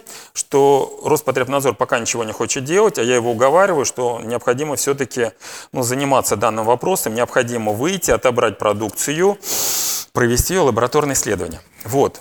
Потом, ну вот так совершенно случайно, я нашел контракт по поставке продуктов питания в Государственную Думу, Совет Федерации, Счетную палату. Так. Вот смотри, Миш, вот подобную продукцию, Мгм. Вот подобной продукции кормят наших Депутат. чиновников, да. Ну. И такая же продукция идет в администрацию президента. Подожди, подожди, здесь написано молоко нормализованное, соль поваренная, бактериальная закваска, все нормально. Фирма Босконе Фарм. Отлично. Все это есть. Вот к этикетке, ООО «Экопродукт». Санкт-Петербург, вот смотри, к этикетке Да. претензий никаких нет. Этикетка замечательная. Так. Но по контракту мы с тобой покупаем не этикетку, а мы покупаем сыр. Это раз. И второе. Если бы мы кормили чиновников этикеткой, это была бы одна история. Они же хотят съесть, Содержимое. да, содержимое. Теперь, вот этот чудо-товар Да. я купил на Мытищинской ярмарке и заплатил за него за килограмм э, 200 рублей. Мгм. Значит, когда я, кстати, по контракту по поставкам, там 240 или 250 рублей именно, ну, по такой Оптом. цене возят, нет, возят в Думу, да, в Думу и в То есть Совет там Федерации. откат еще кто-то получает. Нет, Ну, если ты 40 купил в рознице, а там за нет, ну 200 же, нет. Ты за 200 За- купил в розницу. 200, а там 240. Ну, А это там же, ну, это- 240. Ну, конечно, это же как раз и есть э, прибыль компании, которая является поставщиком. Но она же не Подожди, бесплатно ком- ком- возят. Подожди, ну компания должна э, в рознице обычно дороже, чем оптом. Ну, на Мытищинской ярмарке там небольшая есть- наценка, но там 10 максимум, там Ну, то есть 15 в Госдуме процентов. кто-то еще откаты получает. да? Нет, в Госдуме не Мы не получают, с этого, обвинять да, никого. с этого Ну, вряд ли. Ну, так вот, теперь смотри. Вот компания, которая здесь указана, Экопродукт, я на выставке на Продэкспо к ним подошел и говорю, слушайте, вы чего, вообще непонятно, что производите? Они говорят, нет, это не наше. А чье? Говорит, ну этикетка, да, похоже, но мы, говорит, к этому никакого отношения не имеем. Соответственно, мои следующие шаги. Я пишу заявление в Роспотребнадзор, Россельхознадзор, там, в прокуратуру. Ну, депутатов надо же защищать. И говорю, членов э, да, вдруг э, они- аудиторов счетной палаты надо защищать. Решение того, какие принимают сложные, Послушай, почему? смотри, нет, юридический момент. И, но Роспотребнадзор не хочет пока этим вопросом заниматься, потому что он как считает, что раз я был ранее руководителем Ассоциации переработчиков противодействия незаконному обороту промышленной продукции, значит, я не являюсь потребителем. Мгм. Понимаешь? То есть, если я раньше работал или сейчас там работаю, то я не потребитель. Они мне рекомендуют обращаться в какую-то общественную организацию. Я говорю, и самое интересное, Подожди, что... по закону Да. не имеет права так делать. Нет, по закону они тебе имеют право написать все, что хочешь, а дальше, если тебя что-то не устраивает, ты э, отстаивай, да, иди в суде, да. Но у меня уже есть первые отказные решения, когда я обжаловал, э, соответственно, такие действия э, со стороны Роспотребнадзора, и судьи прямо в решение писали о том, что я неправильно выбрал форму защиты, потому что суд посчитал, что я сейчас являюсь исполнительным директором Ассоциации переработчиков противодействию фальсификации молочной продукции. Я выступаю на семинарах, то есть меня показывают по телевизору. То есть я не потребитель. Мгм. Когда я задаю вопрос, что, господа, юридическое лицо уже ликвидировано, его не существует, да и вообще, при чем здесь кто, где, когда был, я же говорю, ну я же говорю, заявление пишу именно как физическое лицо, нет. А, Роспотребнадзор аргументированно говорит, ты вводишь в заблуждение а, органы государственной власти, потому что на самом деле ты не то лицо, за которое себя выдаешь. И я говорю, а как мне доказать по-другому? Говорит, ну, доказывай. Поэтому вот, э, скорее всего, здесь непонятно что, то есть я это называю сыроподобной, э, сыроподобной массой. Кстати, э, вот это вот товар, то есть когда я купил этот товар, то есть купил его на территории э, Московской области, и рядом, кстати, второй образец, да, очень интересный, он называется с этикеткой Сыр сыр российский. Да, здесь указано изготовитель ООО «Сырное дело» Тула. У меня есть письмо из Тулы, что данное юридическое лицо было закрыто два года назад. То есть его не существует. Так сыр созревал все это время. Сыр созревал, да. Но интересно, у нас другая этикетка, что это белковый продукт с растительным жиром торговой марки Гоуда и страна производства Китай. О, обалдеть. Прикольно. Теперь, вот эти вот, я не назову это товарами, а вот эти вот массы я вместе с заявлением принес управление Роспотребнадзора по Московской области.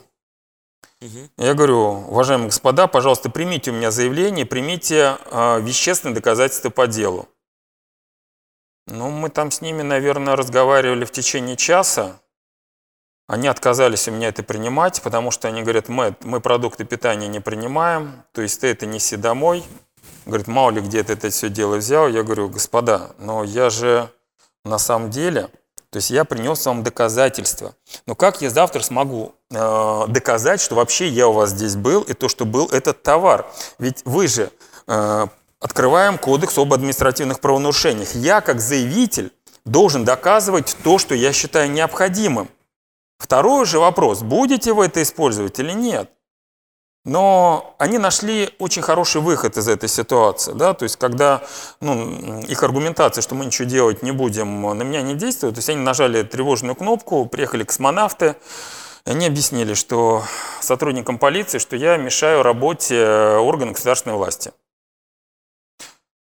Лейтенант меня попросил, по-хорошему, говорит, Александр, уйди, пожалуйста, отсюда. Я говорю, я не уйду. Он говорит, ну тогда я тебя отсюда увезу. Я говорю, да, хорошо, ну, раз так надо, ну, ведь закон, вы же, говорю, будете соблюдать закон. Говорю, давайте только мы дождемся заявления вот от этих лиц. Ну, пусть они напишут заявление, что я не так делаю. Давайте мы их опросим. Ну, то есть будем действовать по закону. Вот. Ну, хорошо, ладно. Я оказался в отделении. А, Меня, в принципе, быстро отпустили. Миша, я вообще, понимаешь, э, на самом деле на эту закупку я поехал э, журналистами э, из, кажется, Москва-24. То есть нас там еще выгнали с этого рынка, когда там камеры увидели. То есть там вообще, ну, как бы, знаешь, как абсурд это на абсурде. Да, рынок, который... да, Матищинская, Матищинская ярмарка. Поэтому после этого, ну, Роспотребнадзор, ладно, я там оставил там заявление, оно есть. Э, После этого я пошел куда? А, ну, значит, полиция уже там побывал. После этого я пошел в прокуратуру. Ну, точно так же я к ним пришел, говорю, ну, я же вправе, ну, как обычно гражданин, может любое место написать заявление и приложить вещественные доказательства. Прокуратура, увидев вот это дело, тоже там сотрудник говорит, сейчас я кнопку вызову, я говорю, эти мы уже приезжали, то есть космонавты меня уже знают. Но пришел зам помощника прокурора, он говорит, ладно, сейчас я, говорит, позову полицию, мы, мы прямо здесь там переговорим, ну и, в принципе, э, возьмем это дело, ну, то есть, ну, будет принято какое-то решение. Потому что по закону, по, есть у нас статья в КОАПе 14.7, ты можешь написать заявление как в Роспотребнадзор, так и в полицию. Полиция, кстати, очень позитивно на них реагирует, всегда выходит и действия делает. Но там есть загвоздка. Они приходят, они могут отобрать продукцию, а дальше у них стопор лаборатории не хватает. И нету денег на эти исследования. Поэтому, ну, потому что вперед идет контрафактный и фальшивый алкоголь, а это, соответственно, ну, в первую очередь отправляет там Роспотребнадзор. Вот, поэтому и там заявление есть, значит, заявление получили, заявление полиция получила, потом отправила в Роспотребнадзор, Роспотребнадзор потом прислал, что я а, чего-то не доказал, плюс я не указал название юридических лиц, которые мне осуществили продажу данной продукции, плюс я не являюсь там потребителем. То есть, ну, у них готовые стандартные уже, ну, А почему стандартный они ответ. покрывают? Они не покрывают. Миш, нет, они не покрывают. Они не знают. Они не уверены, то, что ты и я, мы их не будем потом критиковать. То есть они считают, что как чиновники э, действуют верно, когда работают по схеме «бумага должна отлежаться», буйных потребителей, как ты говоришь, потребителей-террористов очень мало. То есть в конце концов, э, ну, пройдет время и что-то изменится. И еще. Дело в том, что вот профессиональные лоббисты, как раз из молочной отрасли, они уже давно договорились э, с центральным аппаратом Роспотребнадзора о том, что это не тема Роспотреба, а это тема полиция. Ну, ты, наверное, слышал, да, что пытаются внести изменения в Уголовный кодекс, ввести уголовную ответственность за фальсификат. Да. В чем идея? Вот, ребят, в чем идея? Идея очень простая, чтобы Роспотребнадзор этим не занимался, потому что, ну, продолжал получать деньги на лабораторные исследования, а всем занималась полиция. Но полиция никогда не будет этим заниматься. Почему? Потому что, чтобы возбудить уголовное дело, необходимо, чтобы были лабораторные исследования. А лаборатории появятся по этой теме у полиции, ну, лет там через 5 или лет там через 10. То есть это изначально сделано для того, чтобы, в принципе, э, ну... Никого не сажать. Нет, чтобы, наверное, ну, теоретически просто уйти от э, необходимости отвечать там на обращения граждан. Ну, то, что сейчас вынужден там делать э, Роспотребнадзор. Кстати, я против э, вообще вот этих вот игр по одной простой причине. Ну, как практика показывает, у нас обязательно там появится, вернее так, куда в первую очередь придут? В легальный бизнес. Ну да. Правильно? Да. Поэтому, как только появится эта статья, мы с вами будем, э, ну, первые кандидаты, где обязательно что-то найдут. Почему? Потому что, ну, потому что это Россия, это специфика нашего, нашей правоприменительной практики. Вот. Поэтому это является доказательством по административному делу. Пока Роспотребнадзор это дело там не признает, да, я нахожусь в судах, пока я проигрываю, э, потому что, ну, вот так вот, наверное, оно получилось. Ну, кстати, тоже странная история из 30 заявлений, которые подал в арбитражный суд, то есть я-то раньше думал, что этими делами должен заниматься суд общей юрисдикции. Я продаю как физическое лицо заявление. Потом мне суды общей юрисдикции разъяснили, что было, э, там было, э, было постановление Верховного суда, то есть это компетенция арбитражного суда. Но из 30 заявлений, три заявления судьи арбитражных судов не приняли, отправив меня опять как бы суд общей юрисдикции. Почему? Потому что ну, и нету какого-то опыта еще рассмотрения этих дел в арбитражных судах. Поэтому мы сейчас все вместе тренируемся, смотрим, то есть параллельный процесс. Я в каждом процессе говорю, что и как и зачем, что говорю, вот здесь вот уже мне отказали, будьте, пожалуйста, э, ну, внимательны, то есть, э, ну, чтобы не оказаться в ситуации, да, что вы ссоритесь с коллегами, но тут какое-то чудо произошло.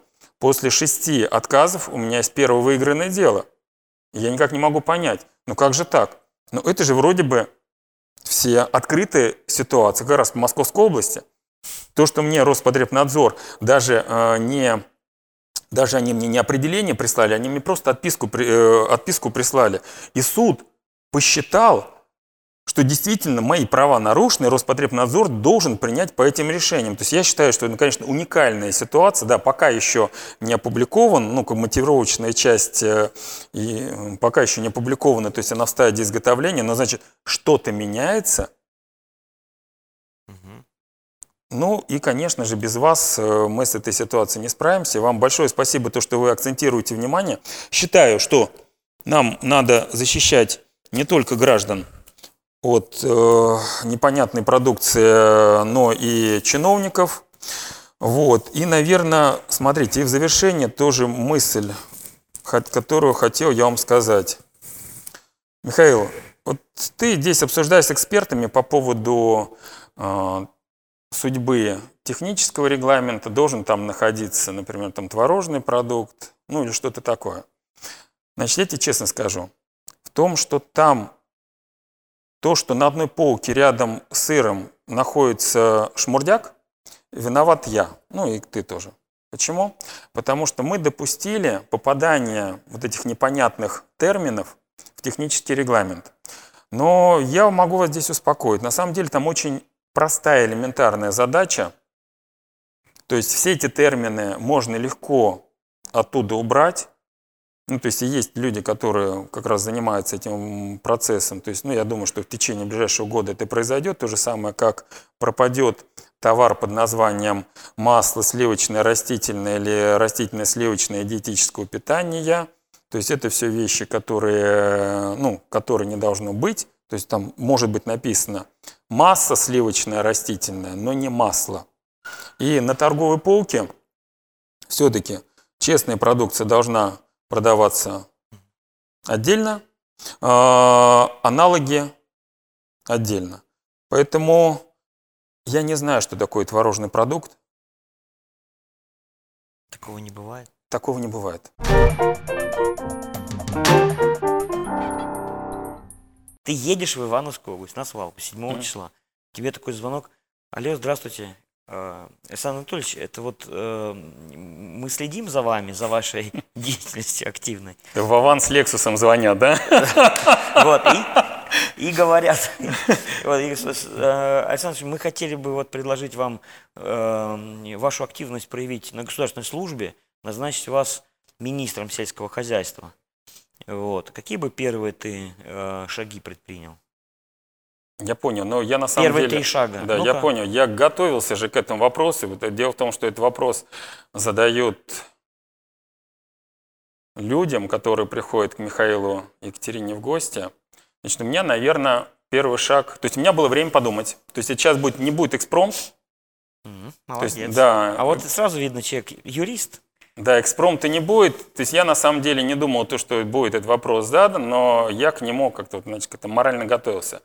Значит, что я хочу, наверное, как э, лицо, которое потенциально будет. А, ну, наверное, первое, что я не хочу идти на государственную службу. Но если мы говорим о том, что вот надо, да, то есть ты оказался. То есть, ну, гипотетическую Но у тебя в ситуацию, да. жизни все так случайно Да, оказывается. случайно. Дайте, значит, смотрите.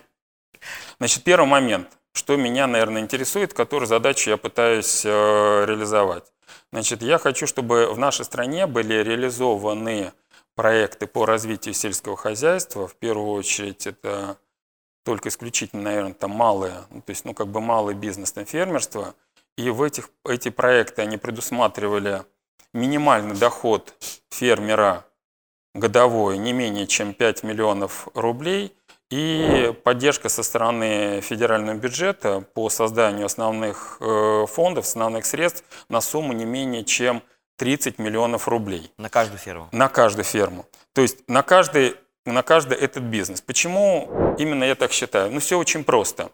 Э, Не может физическое лицо, то есть не должен фермер переходить со стадии там, палаточника до стадии крупного супермаркета, потому что у него жизни на это не хватит, не должен он конкурировать с бюджетами Европейского Союза, то есть мы понимаем, что там существенные меры поддержки, поэтому человек должен прийти э, на село и э, создавать, творить, а не влачить жалкое существование. Поэтому моя эта идея, э, как на нее отреагировало Министерство сельского хозяйства. Ну, люди, которые занимаются, например, там, поддержкой малых форм. Конечно. Значит, первое, что мне сказали, а, значит, у нас же есть проект по поддержке начинающих фермеров, там как бы сумма гранта полтора, два или три миллиона. Я говорю, нет. Говорю, 30. На что мне сотрудник говорит, ну если будет 30, тогда я и сам пойду. Я говорю, во, значит, тогда действительно это эффективная это эффективная поддержка. То есть ты должен сделать это не для него, ты должен сделать для себя, э, и тогда у нас будет результат. Как для себя? Фактически, да. Значит, второй момент – это новый проект, который я сейчас запускаю. Наверное, второе решение. Нам нужно, то есть у нас проект называется 46+. Значит, в чем его идея? У нас проблема в государстве, что молодежь не может трудоустроиться, а после 40 это какая-то беда. Значит, в 60 лет тебя вообще никто на работу не возьмет. С учетом роста продолжительности жизни, а, ну, планируется, что мы будем жить где-то до 100 до 120 лет, и возраст именно пенсионный у нас тоже дойдет где-то до 80 до 90. Классно. Да, это, ну, это, это опять нормальные вещи, то есть на уровне медицины у нас э, в ближайшие 2-3 года, вернее, прорыв уже есть, просто сейчас обкатывается, то есть продолжительность жизни резко увеличится, но она будет именно, то есть это будет не Только существование. Только, только россияне будут так жить? Нет, все, мы же копируем те технологии, которые э, Вот, мировые. вот жалко ты сказал. Сказал бы, да, только россияне. Не-не-не. Было бы классно. Ну, тяжело, то есть век информационных технологий тяжело эти вещи, что называется, утаить. Значит, я считаю, что должна быть отдельная правильная программа а, по то ли трудоустройству, то ли создание так называемого возрастного предпринимательства. Понимаешь, Миш, совершенно неправильно, когда бывший замминистра уходит в никуда. Ну вот он отслужил, вот ему 60 лет. Ну его что, списали? Это мы говорим вот как пример. На уровне замминистра невозможно трудоустроиться, помощники не могут трудоустроиться, поэтому люди начинают Ты про выдумывать, что... президента? Кстати, Ну да. Да, Не тоже, могу как я подумал, озвучить да. Ну, озвучь. Нет, у нас единственная, у нас мысль простая, что у нас единственная э, должность, которую может претендовать человек, возрастной человек, кому за 60, это должность президента Российской Федерации. Почему? Потому что там ничего больше не, ну, не требуется, да, то есть там требуется поддержка граждан Это ка- какая мощная конкуренция между кем и кем. между всеми э, людьми, которым за 60. За на 60. должность президента. Вот, поэтому смотри, поэтому второе, второе решение, которое бы было бы принято, оно заключалось в том, что необходимо максимальным образом включать вот этих вот людей, которые есть и которые потенциально да, могут прийти в деревню, э, и, соответственно, то есть э, начать, э, ну, не только себя обеспечивать, но и плюс еще и производить там сельхозпродукцию. И третий, наверное, момент – Третий момент. В принципе, вот ваши собеседники, кто у вас там был, то есть они там по-разному там говорили, да, действительно, есть управленческие вещи, что ты первое время должен больше слушать, ты не должен э, ничего менять, там, ломать, э, ты должен подстраиваться под существующую, под существующую модель. Наверное, третий момент – это все-таки проведение мероприятия, похожего на конкурс, который был проведен, там лидеры, там лидеры России, ну, кстати, без, возраст, без возрастных ограничений. Да, кстати, тоже очень интересный момент. Получается, людей, которые за 50 списали, то есть э, фактически администрация президента, ну, прямым текстом говорит, что мы вас не видим в органах власти. Возникают у человека вопросы, почему? Вот, поэтому, наверное, третий момент, он э, будет заключаться в том, что необходимо, э, необходимо конкурс, необходимо, м, необходима новая кровь и, наверное, вот, наверное, третий, а, и, наверное, третий момент конкурс, четвертый момент, очень важный, это переход к проектному управлению. То, что пытается премьер с президентом, вот уже там три года они пытаются эту процедуру ввести и ну, на всех, э, что называется, уровнях э, видят сопротивление, то есть, конечно, эту модель проектного управления нужно внедрять. Почему? Потому что э, нужно переходить от существующей практики, когда мы отвечаем за процесс, к практике, когда мы отвечаем, получаем денежку за результат. Вот, наверное, Отлично. подготовленный ответ. Спасибо. Спасибо.